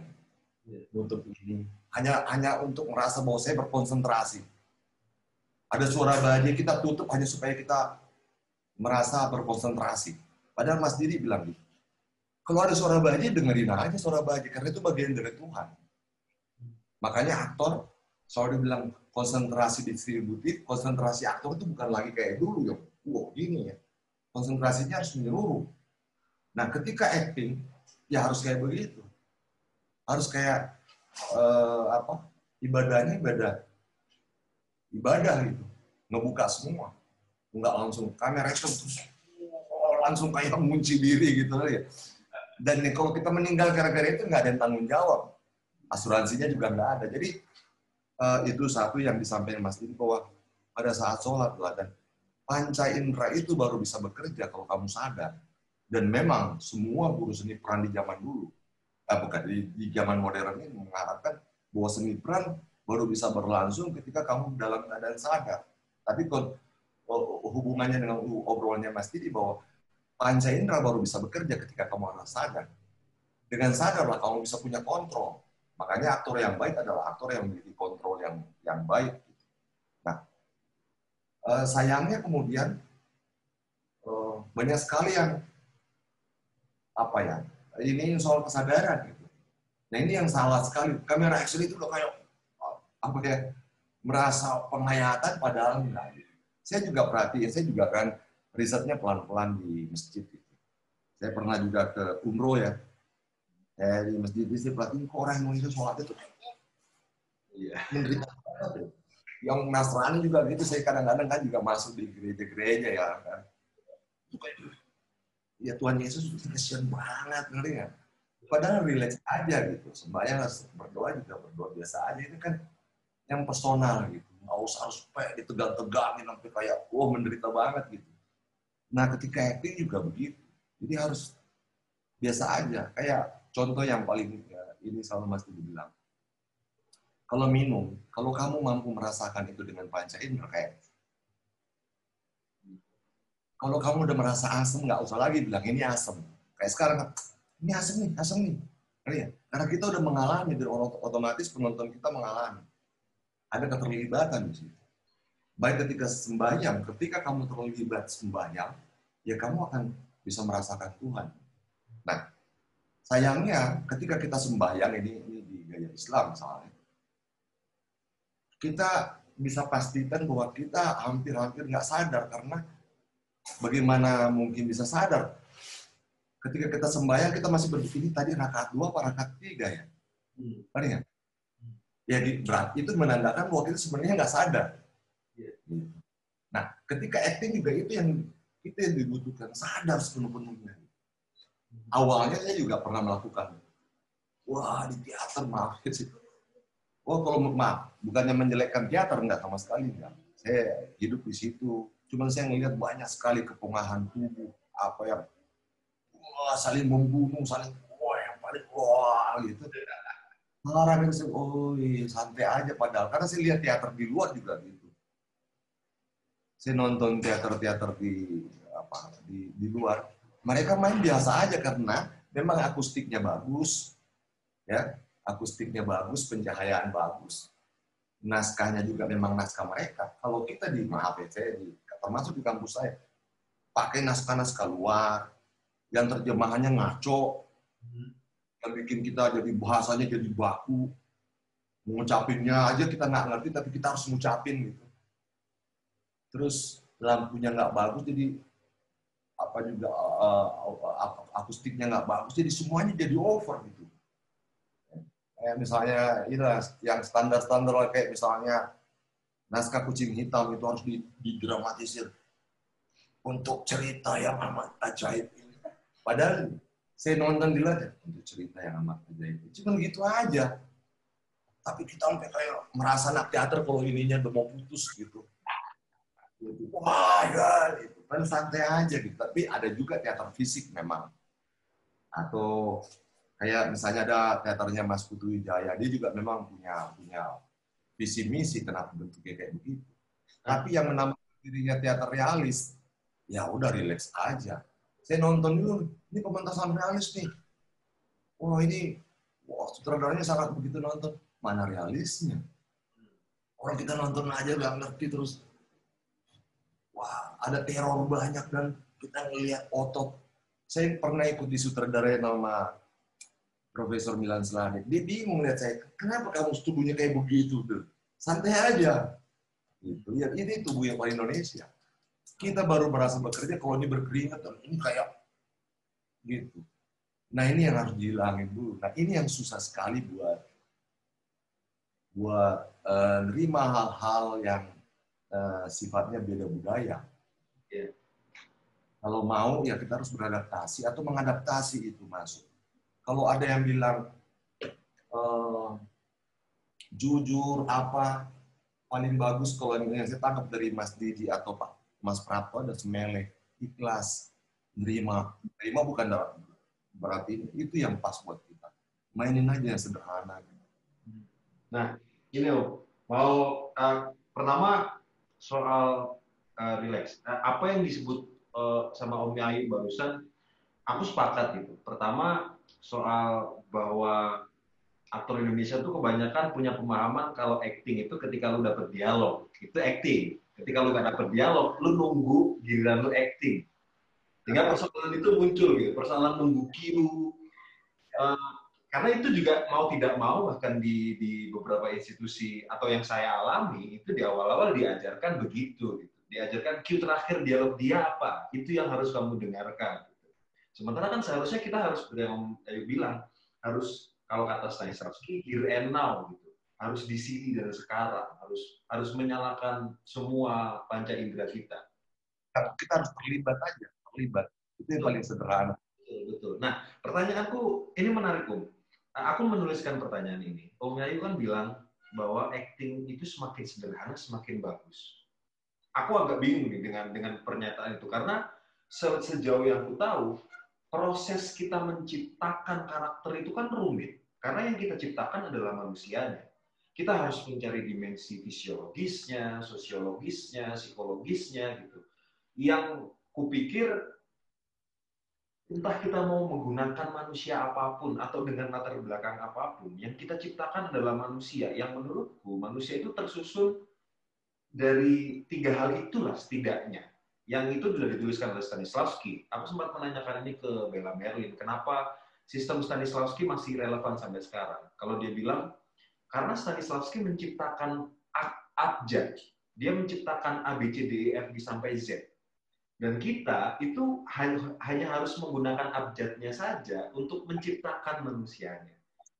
Itu udah caranya ya. Caranya. Betul. Sebenarnya begini, lakukan sederhana. Apa yang kita ketahui sebenarnya udah rumit. Kalau kita memperumit lagi ketika mengerjakannya, kita nggak akan relax. Oke. Kita akan selalu lebih-lebihin. Karena orang Indonesia lebay, Ma maaf ya. Kita harus otokritik. Belum maaf ya kita lihatlah sekarang sutradara memberitahu kita. Dia memberi, selalu memberitahu pengetahuannya tentang naskah ini. Ini naskahnya. Saya minta kamu begini, saya minta kamu. Dan kita diminta untuk memainkan pengetahuannya. Dan itu sangat rumit sekali. Lebih bagus kita terjemahan itu menjadi bentuk rasa dan kita kerjain secara sederhana. Gitu. Makanya saya bilang sederhana itu ketika dia bilang apa? Atau kita bilang atau bilang itu kenapa harus menunjuk kalau kalau kita kita bisa bilang itu? Semuanya sederhana dan nggak ada kok yang keras-keras gitu. Ketika membunuh pun juga nggak harus biasa aja saya lihat orang-orang kan dari kecil juga di kampung saya tuh orang tusuk-tusukan saya lihat ini nggak apa-apa ya saya obrol. Karena pengalaman saya melihat itu di pasar gitu, di kampung saya.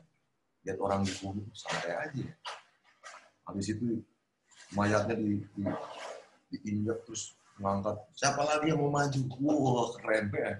Zaman waktu saya ke Kuala pun saya trauma juga ngeliat. Tapi saya lihat gila orang bisa membunuh sesederhana itu ya.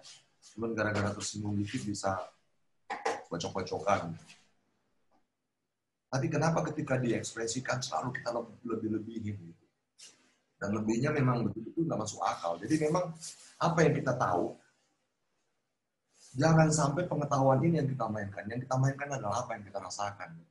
Oke. Jadi lakukan sederhana. Pengetahuan kita akan membuat kita jadi rumit, jadi wah saya harus ini, ini, ini.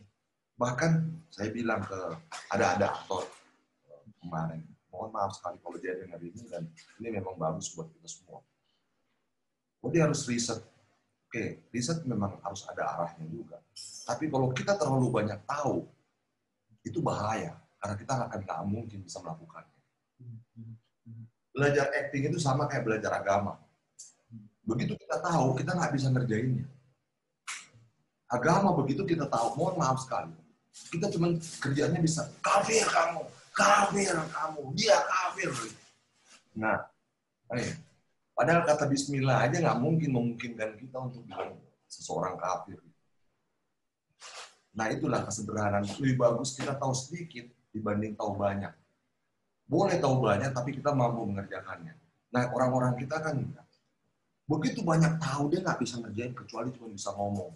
Lebih bagus kita bisa ngerjain, kita bisa tahu dan kita juga bisa ngerjain. Itu yang paling bagus. Acting juga begitu. Uh, oh ya cuma segini, udah segini aja kerjain. Nanti kita lapar, nanti akan ini akan memberi kita pemahaman lagi. Oh iya, oh iya, iya. Jadi kalau kita ditahu, kasih tahu semua, udah yang kita mainkan cuma pengetahuan dan kita kehilangan rasanya. Apakah itu artinya uh, even ketika kemudian kita mendapat banyak pengetahuan, kunci utamanya untuk kemudian bisa membuatnya sederhana adalah punya kontrol yang baik atas pengetahuan itu. Ya, betul. Kemudian, Ada tujuannya. Hmm. Kalau kita belajar Stanislavski juga dia akan bilang uh, kerjakan secara bertahap. Apa yang kamu tahu kerjakan secara bertahap. Makanya kemudian dikasih bab, bab, bab, bab. Nggak perlu gitu.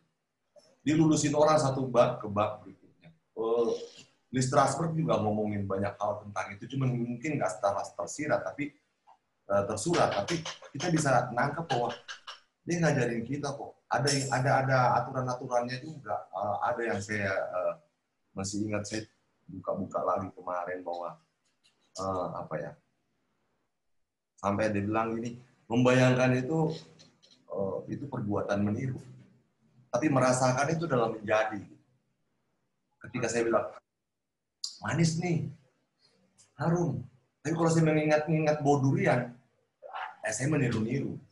Jadi kalau saya udah ada duriannya ya saya udah merasakan durian. Nah, sama seperti sebenarnya pertanyaannya Mas Ben itu soal bahwa apakah si ini ngomong ini uh, ada acting, ada dua acting yang terjadi dalam uh, ya, pencapaian manusia, misalnya acting seharian sama acting ideal ketika bekerja. Uh, dalam sehari-hari terjadi acting. Dan apalagi uh, seperti apa yang guru saya maksud, itu, bahwa kita nggak bisa misahin ya oke okay, kita memang ada acting ideal, tapi dalam acting keseharian kalau kita memahami bahwa acting adalah ilmu komunikasi, otomatis otomatis ada acting terjadi dalam keseharian. Kayak misalnya gini, contoh yang paling kita lihat cewek cantik gitu, pasti kita entah mau lebay atau enggak, tapi ada juga oh, okay. ada kesadaran ingin baik di depannya perempuan itu. Tapi ketika kita melakukan acting, ah cuman yang saya agak agak kurang paham ketika dia bilang ini kita melakukan acting adalah untuk apa ya apa ya acting itu menjadi bohong enggak ketika kita melakukan yang nggak mungkin kita melakukan kebohongan. Itu udah diajarin diajarin tentang bagaimana merasa bagaimana uh, menghadirkan. Oke okay, oh uh, mau nanya ini. Uh, misalnya uh, kayak misalnya cerita ini rekayasaan. Semuanya semua orang tahu. Bahwa bahwa ceritanya Habibi itu ada berapa puluh tahun diringkas, direkayasa menjadi satu setengah jam. Itu itu rekayasaan. Tapi ketika melakukannya itu nggak boleh lagi ada rekayasaan karena kita harus menghidupi karena ada syarat-syaratnya. Dan itu yang membuat orang mau datang melihat eh, kesenian itu. Ada yang menarik dari almarhum Mas Didi. Dia bilang gini, apa kamu tega membiarkan penonton datang bayar, buang uang, uh, buang waktu hanya nonton kebohongan. Ada lagi menarik bahwa kalau kebohongan apa uh, maaf yang saya bilang tadi, yang saya ngobrol bentar ya maaf. Oke, okay. ketika kebohongan itu ketika acting itu adalah sebuah kebohongan, maka kejujuran apa yang pantas dilakukan oleh seorang aktor? inilah kesempatan aktor untuk berkata jujur, memainkan hal yang jujur dari apa yang bisa dicapai. Ada satu yang menarik, Mas Ben. Ini kan yang disalah, ini kan yang disalahartikan selalu sama sama orang-orang pendahulu-pendahulu kita. Ketika dia bilang kita harus menjadi, kita harus menjadi. Kalau saya bilang menjadi apa? Saya pernah lihat banyak proses. Ternyata enggak. Ada kita di situ. Ada kita di situ yang kita mainkan adalah kreativitas kita. Dan itu yang harus dilakukan dengan jujur. Dan proses kita, padahal itu yang coba kita latih untuk menjadi sebuah kejujuran. Kalau kita merasa, saya gitu, kok masih merasa bohong ya? Oh ini masih ego nih. Wah udah saya gini nih.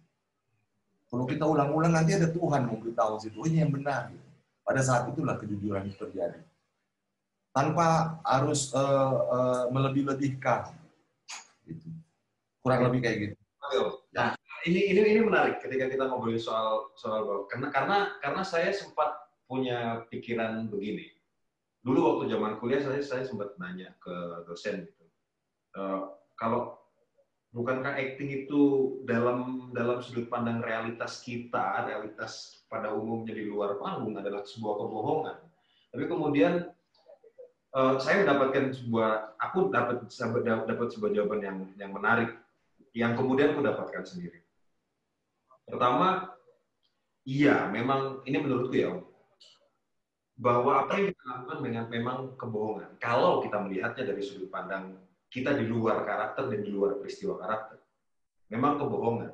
Tapi kalau saya bilang, seperti yang uh, almarhum Om Didi bilang bahwa penonton sudah rela datang, membayar. Bukan hanya rela membayar, penonton rela untuk menyediakan dirinya dibohongi sama kalian di depan panggung. Masa kalian mau membohongi penonton dengan e, cara yang main-main?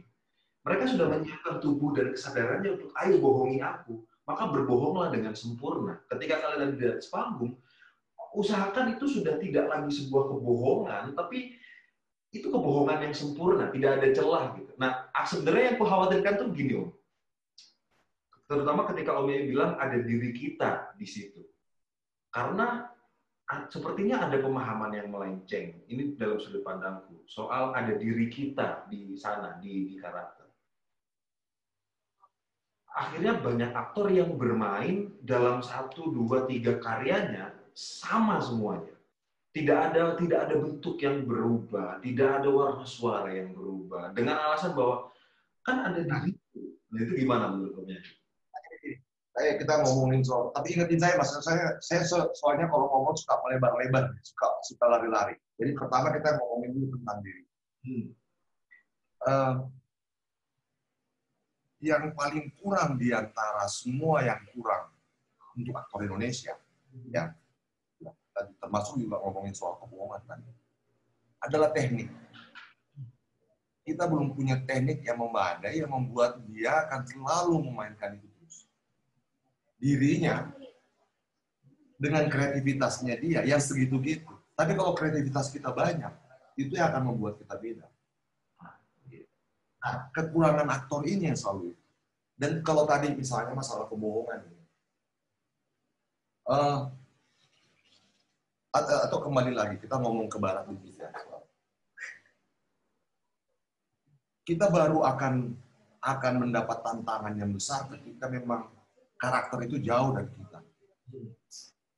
Baru kita kualitas kita bisa terak. Eh misalnya Bang Haji Deddy Miswar mainin Naga Bonar ini memang jauh. Jadi ketika dia berhasil mainkan itu orang bisa lihat perbedaan itu. Atau ketika misalnya Mas Reza main, dia bisa memainkan Habibie, kita bisa lihat perbandingan. Atau misalnya almarhum Mas Didi mainin Emon gitu. Kita bisa lihat satu sosok yang beda dengan beda dan dia mampu mainkan itu. Baru kita, oh ya dia dahsyat. Tapi sayangnya memang ilmu ilmu casting itu akan selalu mencari-cari aktor yang pas buat ini. Atau misalnya ada kayak misalnya Eddie Murphy di Barat. Ketika dia pengen lain, enggak, enggak, enggak. Film saya nggak laku kalau kayak gitu. Kata produsernya. Saya maunya gaya kamu yang kemarin itu. Atau gaya kamu kayak siapa yang suka gini-gini mukanya. Uh, siapa? Jim Carrey. Dia nggak dibayar buat itu. Jadi kamu dibayar buat gini-gini muka, itu aja kamu kerjain. Itu ini. Makanya kemudian suatu waktu Eddie Murphy budget, budget pakai budgetnya sendiri buat bikin film yang dia mainin semua bapak jadi bapak, jadi dokter, jadi ibu, jadi apa. Karena pengen, pengen buktiin bahwa saya aktor. Karena berapa kali dia minta untuk mainin enggak, nah kamu gitu aja. Sama lah banyak aktor juga di sini dia aktor. Udah kamu nggak boleh main antagonis, kamu protagonis aja terus. Jadi orang baik aja terus. Itu ya itu ya pembatasan gitu. Tapi kembali lagi kita bilang bahwa uh, bukannya aktor itu nggak punya punya kemampuan, tapi banyak juga pem, pem, pem, pemain dan aktor memang membatasi dirinya untuk itu. Dia merasa nyaman. Oh saya udah udah terkenal ini, kok saya udah nggak perlu lagi. Saya ini aja nih, ini aja. Oke, menarik. Uh, gini soal kebohongan kita. Hmm. Jadi uh, ada kita di situ memainkan itu meresapi itu, oh, ngerasain kebenaran itu.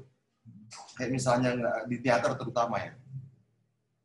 Di teater itu kan kita mencipta dari nggak ada menjadi ada. Kebayang kalau di film kan kita cuma tinggal menghidupi gelas. Jadi kayak misalnya ini kita mau kasih rasa jeruk atau mau rasa kayak wine, kita tinggal tinggal menghidupi ini gelasnya.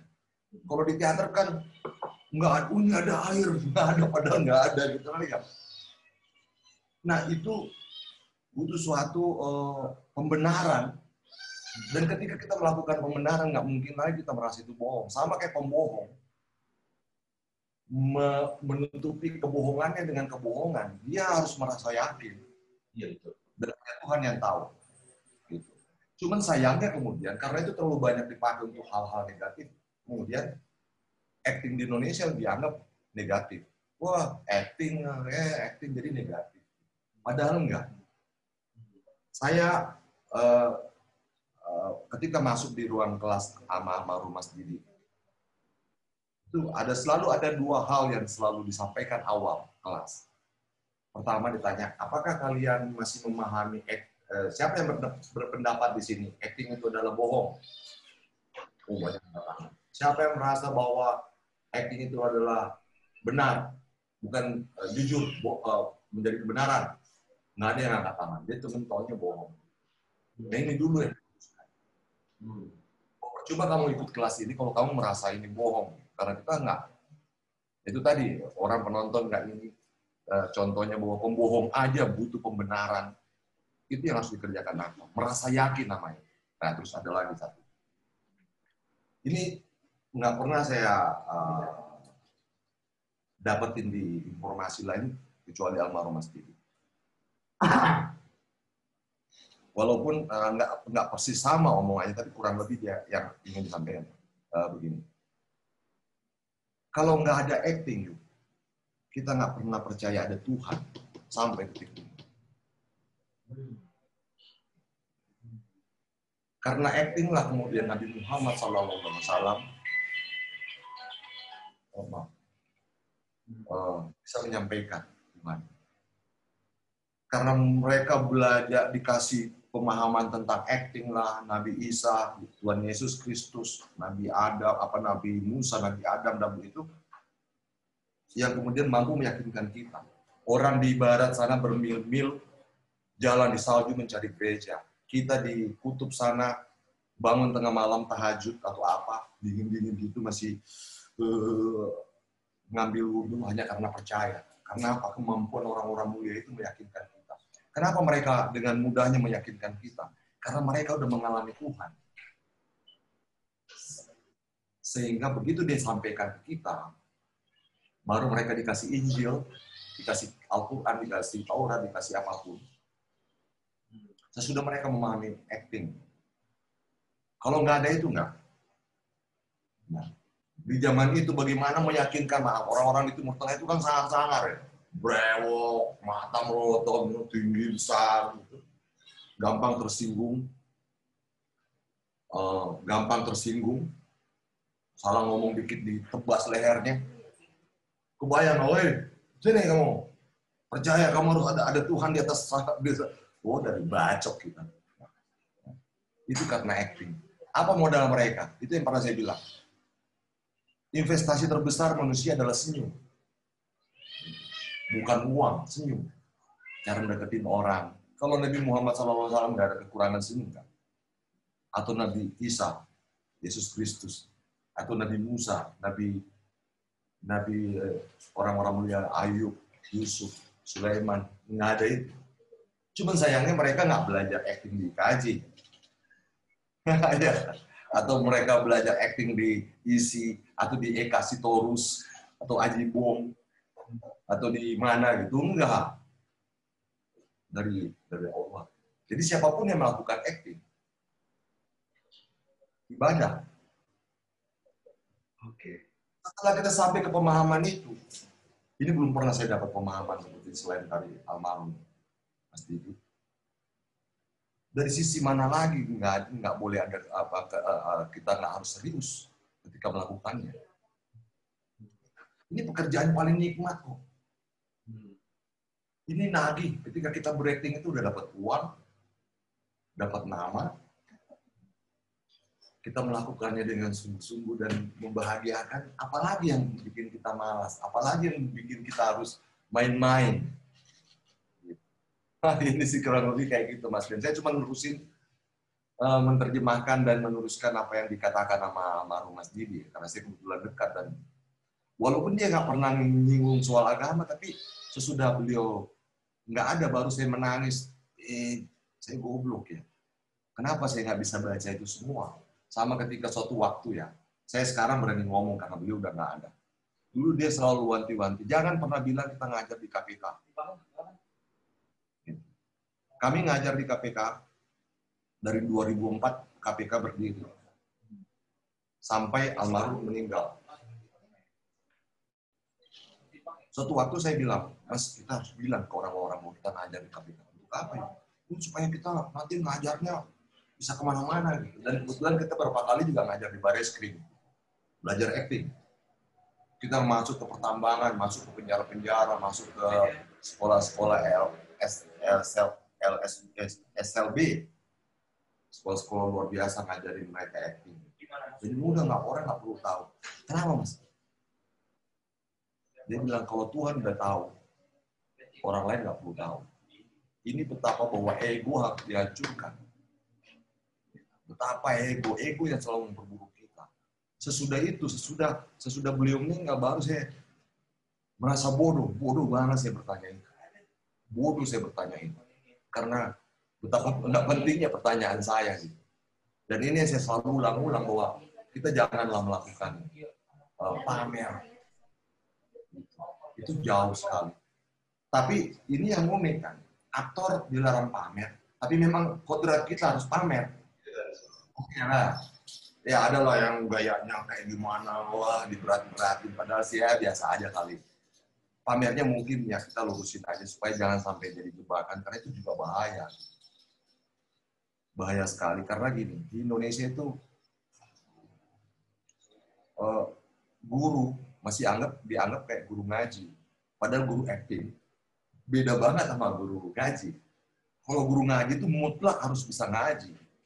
Oh, Bismillahirrahmanirrahim oh bisa kayak gitu-gitu. Apalagi kalau guru acting enggak. Mungkin dia nggak bisa main tapi dia bisa menginspirasi. Jadi kadang-kadang kesombongan kita ini membuat kita kayak guru ngaji. Padahal begitu main ya biasa aja. Jadi uh, lebih bagus sederhana aja juga. Kalau mau uh, apa ya? Uh, yang nggak usah berlebihan lah. Uh, jangan pamer kalau saya dapetin dari almarhum Mas Tito aktor di, di Stanislavski juga ada lah di atau di, di Strasbourg. Saya juga agak agak agak rancu keduanya. Ngomongin tentang rendah diri rendah, eh, rendah rendah hati mau membuka diri itu yang paling utama sebenarnya cuman kan memang pekerjaan ini membuat kita berteman dengan setan untuk terus wah habis premier sudah kayak oh udah kayak apa udah kayak filmnya udah berapa habis premier. Nah salahnya sendiri begitu nanti dia udah pamer begitu masuk tuh DM bagi-bagi pulsa lah baru nyesel dia. Padahal nggak ada ngerti kasih aktor itu udah selesai begitu premier uangnya udah habis. Itu film yang dibikin tahun kemarin premier tuh udah nggak ada uang. Dia ke tempat premier tuh udah bagi-bagi dulu eh, buat gojek aja udah minjem-minjem. Makanya nggak usah pamer-pamer karena nanti ada DM malah ada inbox. Bagilah itu film lagi beredar tuh di bioskop. Padahal udah selesai. Menarik. Nah itulah. Jadi hampir itu memang harus dihindari. Menarik menarik om. Dan dan ya benar apa kata om Yayu bahwa nah, ini kalau kalau dibaca secara secara teoritis yang tertulis di buku pun teori acting pertama yang muncul kan dari Aristoteles lewat buku seni retorika gitu bahwa memang acting itu dipakai untuk meyakinkan orang lain bahwa apa yang dikatakannya benar. Sehingga relevan ketika kemudian kita bilang bahwa acting itu bukan sebuah kebohongan karena kamu harus percaya bahwa yang kamu bawa adalah sebuah kebenaran. Nah, dan dan aku aku aku, eh, aku sempat terpikir gini, Om. Ini ini sekaligus untuk ngebahas soal tabula rasa dan posesif yang ya, Mas.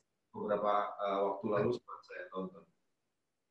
Ketika Om Yayu main sebagai seorang karakter gitu, apakah kemudian uh, berapa banyak sih sebenarnya prosentase dirinya Om Yayu dalam permainan sama prosentase karakter di dalam permainan itu? Karena kan sejauh yang saya pahami, aktor itu semata-mata sebagai penyampai pesan saja. Kalau pesannya A besar, maka harus sampai ke penonton A besar tidak boleh jadi A kecil.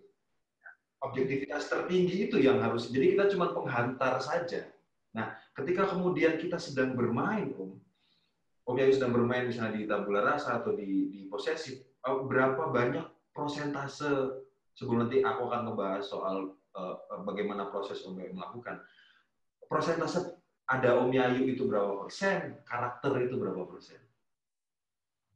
Sebenarnya sih uh, sama persennya sama karena sebenarnya kan begitu kita yang paling ini kan kita mengadaptasi itu apa yang kita pahami mengadaptasi ke dalam diri kita. Nah begitu mengadaptasi yang dan ini yang proses yang paling sulit sebenarnya mengadaptasi. Kita ada di situ jadi penonton untuk mengontrol itu apa yang kita kerjakan. Itu sih yang saya rasain. Kita melihat. Cuman sayangnya kayak orang Indonesia, begitu dia adaptasi itu, terus dia ngelihat dirinya, terus dia Ah, dia takut takut. Nah lo, nah lo, nah paham nggak? Dia mentertawakan dirinya. Dia nggak menjadikan itu sebuah hal yang serius. Sama kayak gini mas. Dicontoh dalam keseharian. Di dalam kelas. Kecenderungan kita tuh gitu. Begitu ada yang naik ke atas, kita ketawa. Ah, ah, ah, begitu. Oke, ya yuk naik. Ah, ngerti ya? Kita cenderung mentertawakan diri kita. Dan merasa terhukum di situ. Sebenarnya adalah apa pun yang kita kerjakan kita merasa oke okay, ini loh oke okay, benar benar jangan sampai eh ya nonton ini ada ini ada ini ya ini kontrol yang nggak bagus Dan saya lebih setuju bahwa uh, apa ya dilatih terus, dilatih terus, dilatih terus. Ada banyak macam uh, cus-cus ya, uh, apa? Iya, iya. Uh, oh, ada berapa berapa layer yang kita siapin. Cobain aja, cobain, cobain, cobain, cobain, cobain. Nanti begitu mulai, apa pun yang keluar itu dia. Yes, Kayak misalnya, maaf ya, saya gelasnya segini, posisi tangan, saya gini, teknik ya. Begini, ada lagi yang saya ngambilnya gini, ada lagi yang saya ngambilnya pakai. Tapi ini saya latih, ini saya latih, ini saya latih. Cari kemungkinan, karena kita nggak tahu, ini kan ego. Begitu nanti mulai, apa pun yang keluar situ dia, tekniknya udah, kita cuma tinggal ngerasain aja. Tapi problemnya ketika ini juga, ketika kita melakukan, kita masih berpikir, yang saya mau pakai yang ini apa enggak ada. Selesai. Jadi ada di situ. Jadi saya bilang, kita selalu ada di situ. Kita sadar betul bahwa uh, kita bekerja uh, dengan kreativitas. Gitu. Dan lawan main, uh, harus kita besarkan karena kita kita menentukan dia untuk mengangkat besar supaya kita dapetin hal yang menarik juga. Banyak kan pemain yang giniin lawan mainnya dia nggak sadar bahwa itu justru akan memperburuk dirinya. Banyak sekali main bunuh-bunuhan mas, banyak sekali. Enggak, entah entah sengaja apa enggak, itu banyak sekali yang pengen lebih dominan gitu. Oh ini enggak lah, ini memang bagian saya nih. Oh ini enggak saya enggak boleh di sini karena ini bagiannya dia. Saya harus nahan diri di sini. Harus kayak gitu. Ada kan orang pengen tampil aja semua, semua pengen di ya penonton bisa menilai dan ya kita juga nggak nggak sampai ke apa namanya ke, ke kepuasan bermain. Jadi menurut saya harus ada situ. Kita ngontrol ego ini. Ini masih ego nggak? Berarti proses ketika Om Yayu bermain itu 50-50, 50-50 karakter, 50-50 Om Yayu. Ya, ya, ada kreativitas. Karena dia nggak mungkin lebih begitu, dia lebih itu bahaya sekali. Begitu dia lebih, dia akan kehilangan kontrol dan dia bisa saya enak-enak. Walaupun banyak juga yang begitu ya. Ngacak-ngacak, pasal. Gitu. Kalau semuanya misalnya 50-50, bagaimana cara kita menjaga agar bukan kita yang muncul? Kan otomatis kalau 50-50 tampilnya sangat tipis tau. Nah, makanya kan uh, kita sebenarnya ini kita ada di situ kayak di atas atau di belakangnya dia untuk ngerasain itu semua. Dia akan ngontrol, oh ini ini salah nih. Oh ini ini ini. Kayak salah dialog, salah dialog. Oke, saya harus terus saja. Ayo kita nonton lah film ini misalnya. Apa ya? Oh, yang mukul gelas itu film apa ya? Oh ini Django Unchained kalau nggak salah judulnya. Django yang apa yang si main ini sih yang Leonardo DiCaprio. Ah, uh, DiCaprio ya. Mm -hmm. Kalau dia nggak hafal dialog, dia udah berhenti di situ. Eh, maaf nih, tangan saya luka.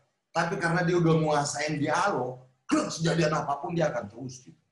Dia akan terus, dia akan improv. Malah dia improv yang aturannya tangannya begini, buat bakar cerutu. Dia ambil cerutu, dia ngambil korek, di, disemprong dia. Itu improvnya dia. Tapi ini udah jalan. Dialog dikuasai. Coba kalau dialognya setengah matang, selesai adegan itu. Minta cut, dia pasti minta rumah minta ambulans gitu. Tapi enggak, karena dia udah kuasain dialog, makanya penting sekali menguasain banyak hal sebelum memulai gitu. Dan itu yang memang nggak sempat kita lakukan di sini karena nggak ada waktu. Menguasain betul dialog. Kalau di ini kita masih sibuk, bagaimana caranya kita rubah dialog ini. Padahal di buku-buku kita kita acting pun nih kan kita nggak punya hak untuk menjadi pengantin kedua di dalam uh, apa di dalam uh, apa, memainkan naskah gitu. Kecenderungan kan itu kan kita cenderung banget. Ini bisa nggak saya rubah ini kan soalnya wah. Oke, oke okay, Uh, ngomongin soal bagaimana kondisi ekosistem seni peran kita, yang memang kita kalau dibandingin sama Hollywood tentu jauh banget ya. Artinya jauh itu kita hampir tidak pernah mendapatkan kesempatan waktu yang cukup untuk menciptakan karakter atau fasilitas-fasilitas yang dibutuhkan untuk menciptakan karakter. Menghadapi hal itu, apa yang uh, Om Yayu lakukan? Ketika misalnya dapat naskah, waktu persiapannya cuma seminggu dua minggu, dan tokohnya harus berbeda atau kamu nggak tahu nih dalam dalam dalam pandangan Om Yayu ketika kita main acting itu tokoh yang kita mainkan itu harus berbeda dengan kita nggak sih Om kalau menurut Om Yayu itu? Saya bilang tingkat kreativitas kreativitas kita teknik teknik kreativitas kadang-kadang kalau ada kreatif tapi tekniknya belum nyampe gitu banyak sekali. Saya kebetulan kebetulan juga acting coach jadi saya lihat oh ini tekniknya belum nyampe. Saya juga saya juga nggak mau ngasih masukan juga dia takut tersinggung gitu. Jadi udah saya biarin aja. Dia bahagia sama itu kok. Ya udah. Tapi sebenarnya itu kreativitas kreativitas teknik. Teknik ini kan bisa di di apa ya diperoleh dari lawan main atau lihat sehari-hari. Itu kan nambahin kita teknik. Atau misalnya kan gampang aja nih misalnya ada dialog ya aku nggak tahu siapa yang mau mulai lebih dulu. Yang pasti tiba-tiba saja kalian bersalaman. Oke saya ngucapin. Saya panggil orang kamu coba kamu ngucapin. Aku nggak tahu. Uh, lebih enak lebih enak. Ya udah saya pakai dia. Kenapa? Orang-orang kita kan selalu nggak mau ngambil punya orang buat jadi inspirasi. Padahal ada istilah ATM ya. Ah, apa ya? Amati, tiru, modifikasi. Orang kita tuh masih kayak karena ketinggian hati itu nggak mau ngelihat gitu, nggak mau belajar. Gitu. Oh ini keren ya. Eh, udah sepuluh itu saya gini. Sama kayak kebetulan kan saya suka bikin bikin apa ya gambar-gambar gitu saya ngeliat gambar saya terinspirasi gitu. oh ya saya masukin aja tangan di sini ya oh ya kan begitu jadi hal baru apa sih yang baru nggak ada begitu juga acting nggak ada. Cuman kita nggak mau membuka diri untuk melihat itu kita nggak mau terbuka juga terhadap kritik. Kalau saya sih oke okay lah saya udah terbiasa untuk itu. Saya terbiasa. Cuman kadang-kadang saya ketemu orang yang memang anti kritik ya susah juga kita ngobrol. Ya kecuali dipuji. Ya udah bagus mas bagus. Yeah. makanya saya banyak begitu saya banyak sekali saya ketemu. Gimana? Udah bagus bagus? Ya karena memang saya bilang nggak bagus kamu nggak siap gitu makanya aku aktor banyak di muslim karena kita, makanya aku ya. banyak di muslim karena kita suka bikin acting review yang kalau acting ya, apa mas. Memang harus ada begitu. Kalau enggak nanti semua orang bisa terlena. Ada harus ada perbandingan. Gitu. jadi memang siapa pun Ya kalau memang jelek ya kemudian dan ini kan masalah selera. Ada yang bilang jelek itu kayak Mas Didi bilang kalau ada yang nggak suka sama kamu lima orang, ada lima orang yang sayang sama kamu atau bahkan ada lima miliar orang. Jadi orang-orang kita ini selalu kayak gitu. Gampang aja kok ngetesnya. Dia masih mainin diri sendiri apa enggak kalau kita bilang, wah lo mainnya jelek banget. Pasti dia akan, lo bisa nggak? Nah itu masih dirinya. Jadi kalau orang yang lu jeleknya main, oh iya, itu ya mas. Apanya yang kurang? Ini memang sih saya ngerasa gitu. Sama, sama mas ya. Ketika saya dikritik almarhum Mas Didi ketika di tabula rasa, nggak ada sakit-sakitnya saya. Itu berapa hari sebelum itu berapa hari sebelum uh, pengumuman. Dia nonton uh, premiernya, habis itu kita ngobrol-ngobrol orang lu ini aturannya lu bisa gini itu oh iya masih ini terus kita diskusiin saya ambilin lagi naskahnya ini masih iya nih aturannya bisa hmm. Tapi juga menang gitu dan saya nggak sakit hati nggak ada sakit hatinya saya gitu apalagi guru saya sendiri nggak ada saya santai aja oh ya oke okay. jadi jadi gimana om cara untuk menghadapi waktu yang sedikit ini nah, uh, sama kayak ini mas. Uh, saya satu satu pandangan dalam hal ini dengan Bang Mucus. Gitu. Ketika misalnya saya juga pernah main main sinetron. Memang nggak ada lain kecuali kita mainin apa yang kita bisa. Kalau bisa masih ada waktu untuk kita cari. Karena kadang-kadang di ujung-ujung di menit-menit terakhir itu kadang-kadang ada ide tentang karakter itu. Dan itu nggak tertutup kemungkinan buat kita kadang-kadang ada orang yang memang membuat dirinya masih setengah matang, tapi di set nanti dia akan dapetin itu. Ada juga ya. Kayak Mas Reza pernah lakuin itu. Dia nggak punya hal yang ini, dia cuma baca, dia mau ini, dia udah punya pandangan, jadi ketika mau main, dia pakai baju, dia dapat rangsangan lain. Atau dia melihat kru, dia ngobrol, dia, merasa itu. Itulah Tuhan. Iya. Sama seperti almarhum bilang yang sangat berharga yang menurut saya. Di antara yang semua kita tahu, kita harus beri titik ketidaktahuan di situ. Karena dalam titik ketidaktahuan lah Tuhan akan memberitahu.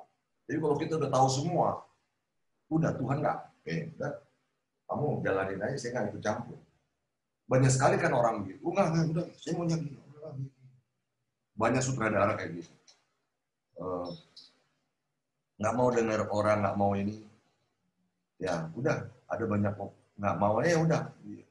Keren sih keren. Cuman kok rasanya nggak ada ya. Nggak ada campur tangan Tuhan. Nah aktor juga begitu. Ketika bikin sesuatu dia harus sisain buat komen-komen orang untuk memperbaiki diri menurut saya itu oke okay. oh apakah itu artinya ketika yang bicara soal ketika kita punya banyak pengetahuan sisakan satu titik ketidaktahuan artinya kan ketika kita main ketika kita acting ada part yang cukup sulit dilakukan, tapi sering disebutkan, yaitu memberikan jiwa pada pada permainannya. Itu artinya yang dimaksud memberi titik itu memberi ruang pada jiwa itu. Termasuk, termasuk itu, termasuk itu. Termasuk ada tindakan-tindakan spontan yang lahir dari situ. Gitu, termasuk itu. Dan lawan main kita dapat rangsangan lain bisa bisa sangat mungkin. Jadi kalau kita udah nutup itu semua, wah udah, nggak akan bisa terjadi permainan yang baik. Jadi udah kita ada kalau istilahnya um, Milan dia mengharamkan improvisasi, tapi dia memberi ruang improvisasi itu lubang yang kecil yang buat merangsang dia main. Jangan dirancang, di, di, di, di, di, udah dipastiin semua. Ada juga kan orang yang selalu minta pendapat tuh, Ma mohon maaf, tadi gimana? Oh tadi gimana? Wah itu karena kurang pede aja. Dan itu bahaya banget.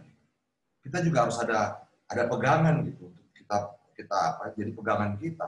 Tapi ada orang yang selalu ini ini gimana ini ini nah, itu juga bahaya karena orang Indonesia ya begitu kita kita kasih ruang begitu banyak sekali orang yang pengen kasih masukan dan dan itu memperburuk.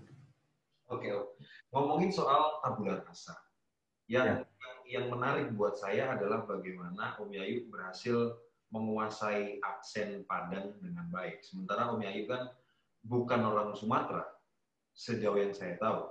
Nah, pertama, bagaimana cara Om Yayu menguasai aksen itu? Kan itu yang jadi masalah banyak orang sekarang, banyak aktor sekarang. Ketika aktor Jakarta disuruh main uh, jadi uh, tokoh Jawa, mereka pasti kelihatan template gitu, kelihatan aksennya tuh kelihatan aksen nempel gitu, aksen yang seolah-olah dibuat-buat, bukan aksen yang utuh dan hidup gitu. Ketika di tabula rasa, bagaimana cara Yayu menguasai aksen itu? ya uh, karena pergaulan juga ada sih. Banyak teman orang-orang Minang bergaul banyak. Dan cara yang paling efektif sebenarnya dia ucapin dialognya saya rekam saya dengerin saya apa maknanya betul oh maksudnya ini saya ngomong pakai bahasa Bugis misalnya tapi yang saya dengar uh, bahasa Minang atau bahasa Indonesia yang saya ucapkan ini lama-lama dia akan keluar dia akan keluar gitu sederhana itu tapi sebenarnya itu juga belum macuan. Saya juga masih punya keterbatasannya. Ketakutan sekali ketika memainkan uh, dialek Jawa. Itu itu buat saya. Saya boleh lah di, di apa mau jadi bisa niru lumba-lumba lah mungkin juga. Kalau disuruh oke ada peran niru suara lumba-lumba sih akan berusaha. Tapi buat ngomongin dialek Jawa itu mungkin saya bisa tapi nggak enak di kuping. Karena orang Bugis kalau ngomong Jawa itu nggak enak banget. Ya butuh bertahun-tahun kayaknya harus latihan Jawa itu. Saya kalau Jawa keluar, itu pasti lari ke Tegal. Dialeknya langsung lari ke Kalau mau jadi Jawa Tengahan yang apa kayak halus gitu, atau yang apa, kalau Surabayaan mungkin bisa ya. gaya-gayaan tutupin pakai gerak lah apa. Jadi kalau Jawa yang halus itu, itu larinya ke Tegal. Nah ini memang PR pernah ada peran-peran kecil lah dapat ini. Waduh udah kayak kayak dihukum saya udah dengerin tapi memang aku ke orang Bugis ya orang Sunda gampang sekali ya saya cuma sehari itu dengerin Wah udah bisa niru-niru lah. Awalnya kan niru-niru, sampai kemudian kita udah bisa ngerasain. Jadi kalau Jawa, aduh, susah banget. Nah ini nanti, saya nggak tahu nih, eh, ketemu Mas Iva untuk filmnya di apa di Jogja nanti, kalau jadi insya Allah. Mudah-mudahan uh, saya bisa, tapi saya udah wah ini gua kejawan waduh repot gitu tapi mudah-mudahan nah mau terus berbicara soal hampir di semua film Om Yayu sejauh yang saya tahu, Om Yayu itu kan hampir tidak hampir tidak mendapatkan uh, tokoh utama. Dan biasanya yang jadi lawan main adalah eh, kadang-kadang uh, aktor-aktor yang pengalamannya mungkin atau uh, usianya mungkin jauh di bawah Om Yayu, kayak posesif.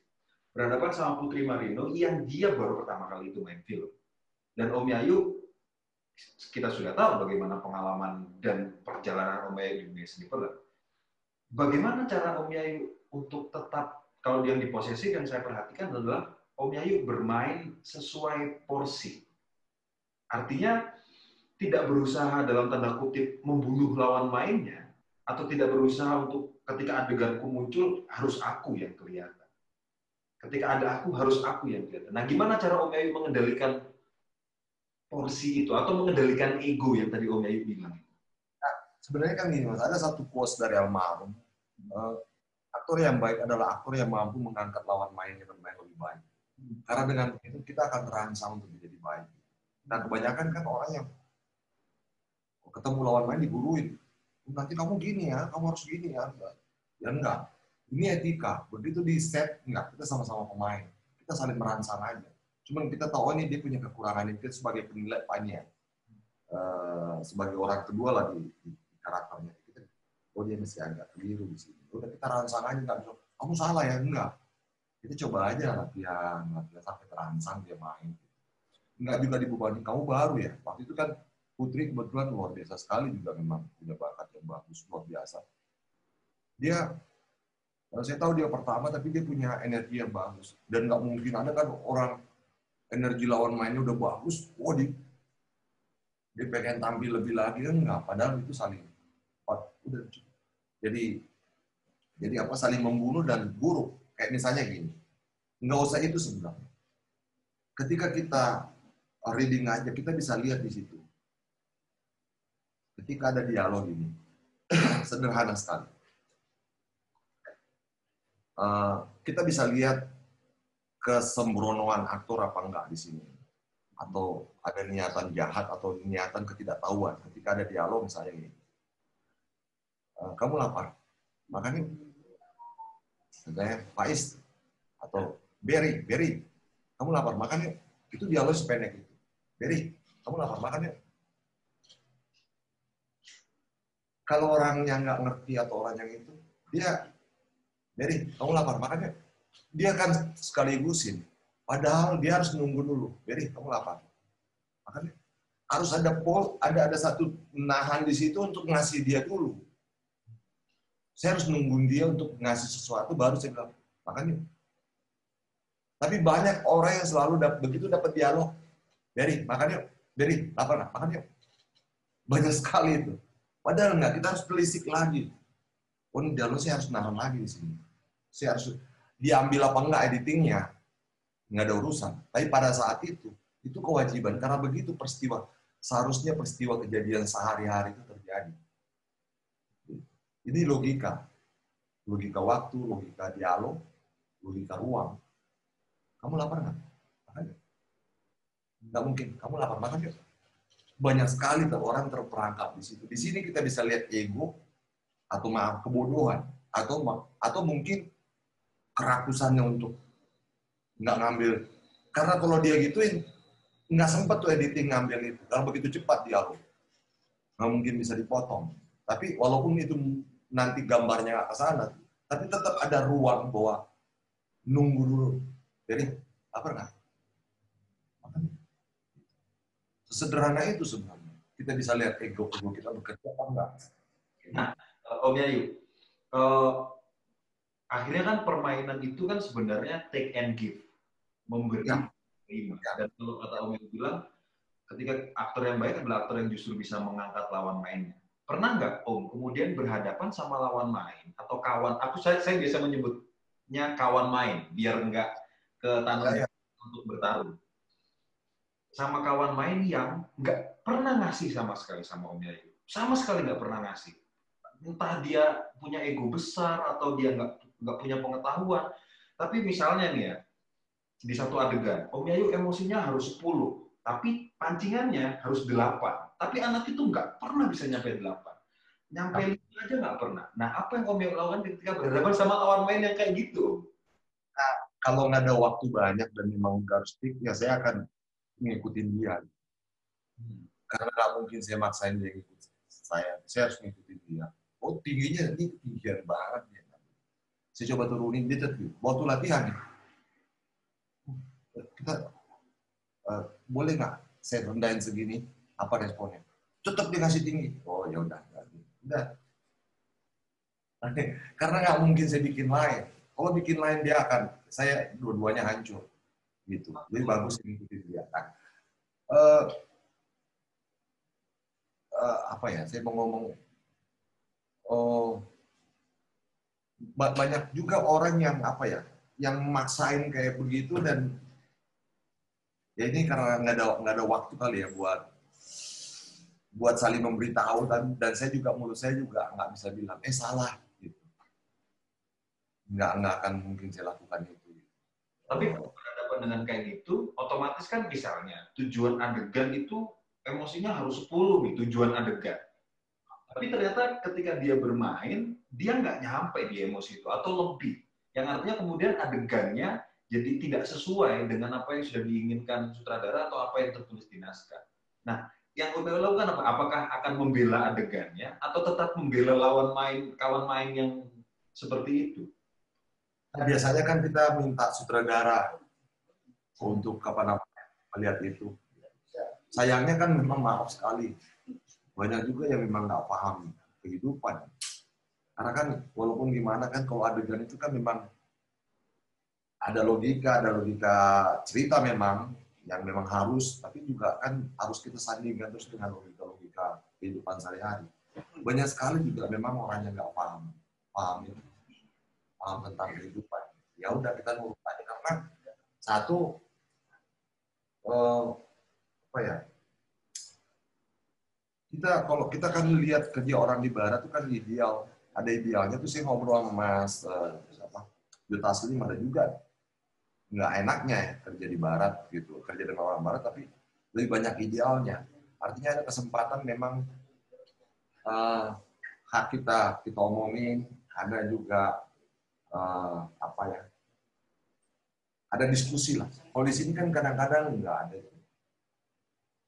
yang kalau pemainnya terlalu senior banget dapat sutradara yang mentalnya maaf masih masih mental itu udah terserah aja di mana ininya ada juga yang memang uh, terlalu sok tahu banget. Enggak, gini. Jadi nggak ada ruang tuh buat pemain. Nggak ada ruang buat pemain. Ini yang saya bilang sama kayak teater gitu. Film kita masih kayak film sutradara. Sama kayak di teater kita kan, oh ini masih teater, teater apa namanya uh, teater sutradara gitu ya teater sutradara ini kayak misalnya ikut ini ya oh, gaya teaternya begini ya udah kayak gitu aja. Itu visi misinya sutradara, bukan visi misi bersama. Kalau di barat kan memang ada ruang itu sebelum itu kan. Ada batasan-batasan kerja, dan memang juga ada hukum-hukum hukum-hukum yang sudah ditetapkan oleh Stanislavski di Strasbourg tentang menghadapi naskah, ada keharusan yang harus kita turuti. Kita nggak boleh menjadi pengarang kedua. Kan ada hukum-hukum itu. Tapi bukan berarti kita kehilangan hak untuk ngomong. Di barat yang saya ada diskusi. Nah, yang paling buruk lagi sekarang yang terjadi gini, Mas. Kita reading, udah udah tinggal berapa hari syuting. Baru ngomong nih si aktor. Kenapa nggak gini? Kenapa nggak begini? Ini kan lah kita jadi nol lagi. Karena satu, skenario nya memang belum matang banget. Gitu banyak banget itu film yang belum belum boleh jadi film kok jadi film gitu. Hmm. Padahal udah bergerak gerak gitu. Ada lagi yang pengen menurut kamu kamu bisa enak di sini? Ya kamu kasih ruang begitu sama aktor ya dia akan ngomong banyak untuk kepentingannya dia. Dia nyari nyamannya dia. Udah paksain aja kalau memang udah bagus. Sama kayak di Miles, Mas Riri, Riri Riza, atau Mira Lesmana udah segini lo rubah dikit jadi problem jadi komanya kamu rubah dikit ya memang begitu keharusannya mau ikut apa enggak. Kan begitu di barat. Kalau di sini kan boleh nggak saya rubah ini? Soalnya saya yang bisa di barat cuma cuma Pacino doang yang bisa merubah dialog atau dialek. Karena dia bilang kamu mau film kamu bagus apa enggak? Yang lain aktor nggak ada ya, kecuali dia gitu. Ini gue berusaha tapi ternyata nggak bisa. Ini bisa dirubah nggak? Udah rapat di meja lagi ngomongin. Uh Pacino minta nggak bisa dia dialek ini aksen ini nggak bisa dia, dia harus aksen. Di sini orang saya enak-enaknya udah big reading gila berapa hari lagi syuting bisa akhirnya di, di, di lokasi gua berubah semua. Padahal ini Al-Qurannya ini Injilnya. Gitu. Nah, ada juga semena-mena. Wah udah keren banget ya. Itu udah puasain dari rumah. Wah, kita kan ya pantang lah yang masih ngapalin di lokasi udah sampai motif mas ini ya kita ganti sini nih jadi dialognya tuh kayak gitu ini kayak onde onde banyak mas. Banyak. Itu, itu yang ini kita mau bikin film mau bikin onde onde ini kayak begitu. Saya pernah dan kasihan uangnya kasihan uangnya gitu. Kasihan uangnya. Nah sekarang gini aja mas. Di barat itu ya kalau kita bilang Hollywood Ka'bah Mekahnya lah ya atau Yerusalemnya lah dunia film gitu. Uh, di sana mereka, mereka percaya banget sama storyboard. Di sini kan nggak ada satu dua film pertama mau bikin storyboard gitu, oh itu dasar. Oh film selanjutnya nggak udah ngarang ngarang di tempat aja story. Mungkin dia pernah reiki atau reiki atau apa, tapi udah udah segini udah ngeset. Kayaknya di sini aja, oh buang waktu banyak. Nah di barat kan nggak, udah ajak aja. Di sini oh improvisasinya orang Indonesia gila-gilaan. Dan itu menurut saya, bayangkan aja, kita mau bikin film, maaf ya, ini kritik aja buat teman-teman kita yang sutradara, ya kan banyak juga teman-temannya, sahabat-sahabat gitu. Mau bikin film 90 menit apa, tapi itu jadinya berapa? 300, 400 menit. Buang-buangnya ada tiga film. Buang. Kenapa nggak dihitung aja dari awal? Bikin apa? Jadi mulai naskahnya, saya pernah kerja sama orang bule itu. Itu di scene-nya udah ada detik menitnya. Hmm. Kamera action. Kak, keren ya. Wah, lebih tiga detik. Ya ulang lagi. Hmm. Hmm, nice, nice, nice. Ada, ada juga yang pola kerja gitu di luar gitu. Kenapa kita nggak coba itu? Biar kita nggak buang-buang uang, nggak buang waktu buat Pertanyaan terakhir. Ya. Karena kita sudah ngobrol dua jam. Dan menarik sekali obrolannya. Pertanyaan terakhir. Menurut Om Yayu, ekosistem seni peran kita di Indonesia ini sebenarnya udah bagus atau masih ambiar sih, Om? Uh, ada ada ininya sih kalau saya bilangnya ya bagus tapi uh, masih pemahamannya yang kurang mas. Satu pemahaman tentang teknik itu yang saya bilang saya besok ngobrol juga di apa pengen juga ngobrol sama Mas Joko Nugroho karena dia juga pemerhati dia juga sutradara dia juga aktor juga. Uh, ngomongin soal itu bahwa yang kurang dari kita adalah teknik. Begitu kita ngomongin teknik itu adalah kemudian kita harus membuka ego kita untuk melihat lagi belajar dari orang-orang. Keakuan ini kan penting apa namanya di, di, di kita ini yang tinggi banget. Nggak mau mendengar orang padahal nggak kita saling bertukar, tukar menukar pengalaman itu kan luar biasa sekali. Oh, oh kayak gitu ya kamu segitu. Ya. Kalau kamu coba gini ini, kamu dapat sensasi apa? Coba begini, kan begitu lebih efektif. Coba ini. Artinya kata istilahnya almarhum Mas itu gini, pemain itu harus ada punya ratusan peluru atau ribuan peluru. Kalau sutradara bilang, enggak, enggak, bukan yang itu. Enggak, enggak, enggak, bukan yang itu. Enggak kita ditawarin bukan. Oke okay, ini lagi. Tawarin lagi tawarin lagi tawarin lagi. Itu itu tugas pemain. Tapi yang terjadi adalah kamu tahu A? Tahu. Oke. Okay. kita mainin A ya. Begitu yang main A keluar Z. Maunya A keluarnya Z. Kamu tahu A nggak? Tahu. Oke okay, kerjain A. Dia keluarnya B Z. Karena dia tahu nggak tahu A. Ini karena Dia cuma modalnya cuma itu. Dia nggak coba lagi yang lain. Baik tentang rasa, baik tentang uh, apa ya? Ini ya teknik menurut saya, teknik. Hal-hal teknik harus dikuasai. Jadi begitu dibilang, oke saya gini dikit sikap badannya, oke saya tahan dulu di sini baru saya ini. Tapi ya itulah ya. Uh, apa ya? Problem-problem yang yang apa namanya yang menjadi problem kita. Ada ada juga pengalaman saya sih nggak apa-apa ada pengalaman sedikit di luar ini sedikit sebenarnya. Ada satu waktu Mas Edwin di posisi minta saya jangan menangis. Ada adegan jangan menangis. Ketika Putri pulang mukanya bonyok-bonyok. Saya nggak bisa nggak menangis. Sampai dia marah, bisa nggak nggak menangis? Iya, saya coba. Tetap lagi menangis sampai dia mungkin emosi.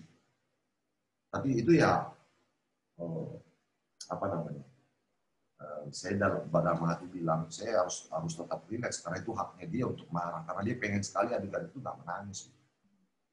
Akhirnya nggak dipakai itu gambar dari punggung saya. Gitu. Padahal dia pengen ada kamera gambar dari sini. Karena saya nggak bisa nggak menangis. Hmm. Ini memang kesulitan buat aktor satu waktu ada adegan di tabula rasa. Kita makan. Saya diminta menangis banyak. Coba, diulang-ulang, suruh menangis. Tadi saya bilang nggak bisa. Saya cuma bisanya berkaca-kaca. Nah, coba lagi, coba lagi, ulang Makan. Itu sampai saya kolesterol saya, sampai kolesterol saya naik gara-gara ngulang makan yang bersantan itu cuma sampelnya berkaca-kaca gitu. Jadi memang ada situasi-situasi yang memang kita nggak bisa lebih dari itu. Dari dalamnya ya, tuntutannya dari dalam. Kadang-kadang sutradara uh, apa ya, mungkin kecewa. Wah, saya berharap kamu menangis ini. Padahal justru di mata kita ya memang cuma bisanya segini aja. Bukan problem maunya A keluarnya Z. Enggak, ini persoalan yang lain. Bahwa ada pencapaian emosi yang kadang-kadang memang di kepala kita, di rasa kita cuma segini, nggak bisa lebih. Dan menurut saya itu yang pas. Ya, kurang lebih kayak gitu, Mas. Maaf saya banyak ngomong, banyak banyak apa ngobrol. ya. Aku suka dengan mendengar semua ceritanya Om Yayu gitu dan ya Ya mungkin yang terakhir banget adalah mungkin bisa sampaikan pesan-pesan untuk teman-teman yang menonton, entah itu follower atau bukan followernya aku aktor, mungkin Om Yayu bisa ngasih satu dua pesan untuk teman-teman aktor atau calon aktor yang uh, ya apa namanya uh, quotes aja kali ya bahwa ada dua ada banyak quotes. Saya, saya suka sekali quotes quotes ya karena buat saya menginspirasi bahwa dunia terasa besar kalau kita nggak melakukan apa-apa. Tapi dunia terasa kecil ketika kita melakukan banyak hal. Itu satu bahwa uh, lakukanlah banyak hal dengan yakin sehingga dunia menemukan kita. Jadi kalau kita nggak melakukan banyak hal, tetangga kita aja nggak kenal kita. Jadi memang harus semangat terus. Nggak ada yang gampang. Terima kasih. Terima kasih. Terima kasih. Om Yai untuk teman-teman semua bahwa lakukan sesuatu biar dunia yang terasa dunia yang besar ini terasa kecil di hadapan. Terima kasih Om Yayu atas waktunya, atas uh, segala ilmu yang diberikan oleh Om Yayu ke kita. Ada banyak sekali ilmu dan pengetahuan yang diberikan. Dua jam rasanya nggak cukup karena saya sebenarnya masih punya banyak pertanyaan. Tapi semoga nanti Desember kita bisa ketemu dan bisa ngobrol lebih panjang lebar uh, tentang ya, ya kehidupan karena akhirnya kita nggak ngobrolin soal nggak cuma ngobrolin soal teknik dan uh, perjalanan seni peran saja tapi juga pemahaman tentang hidup lewat seni peran atau bagaimana hidup dengan baik melalui uh, belajar seni peran. Terima kasih ya. teman-teman itu ini yang ke-33 dengan Bro. Sampai jumpa di bincang atau berikutnya. Salam.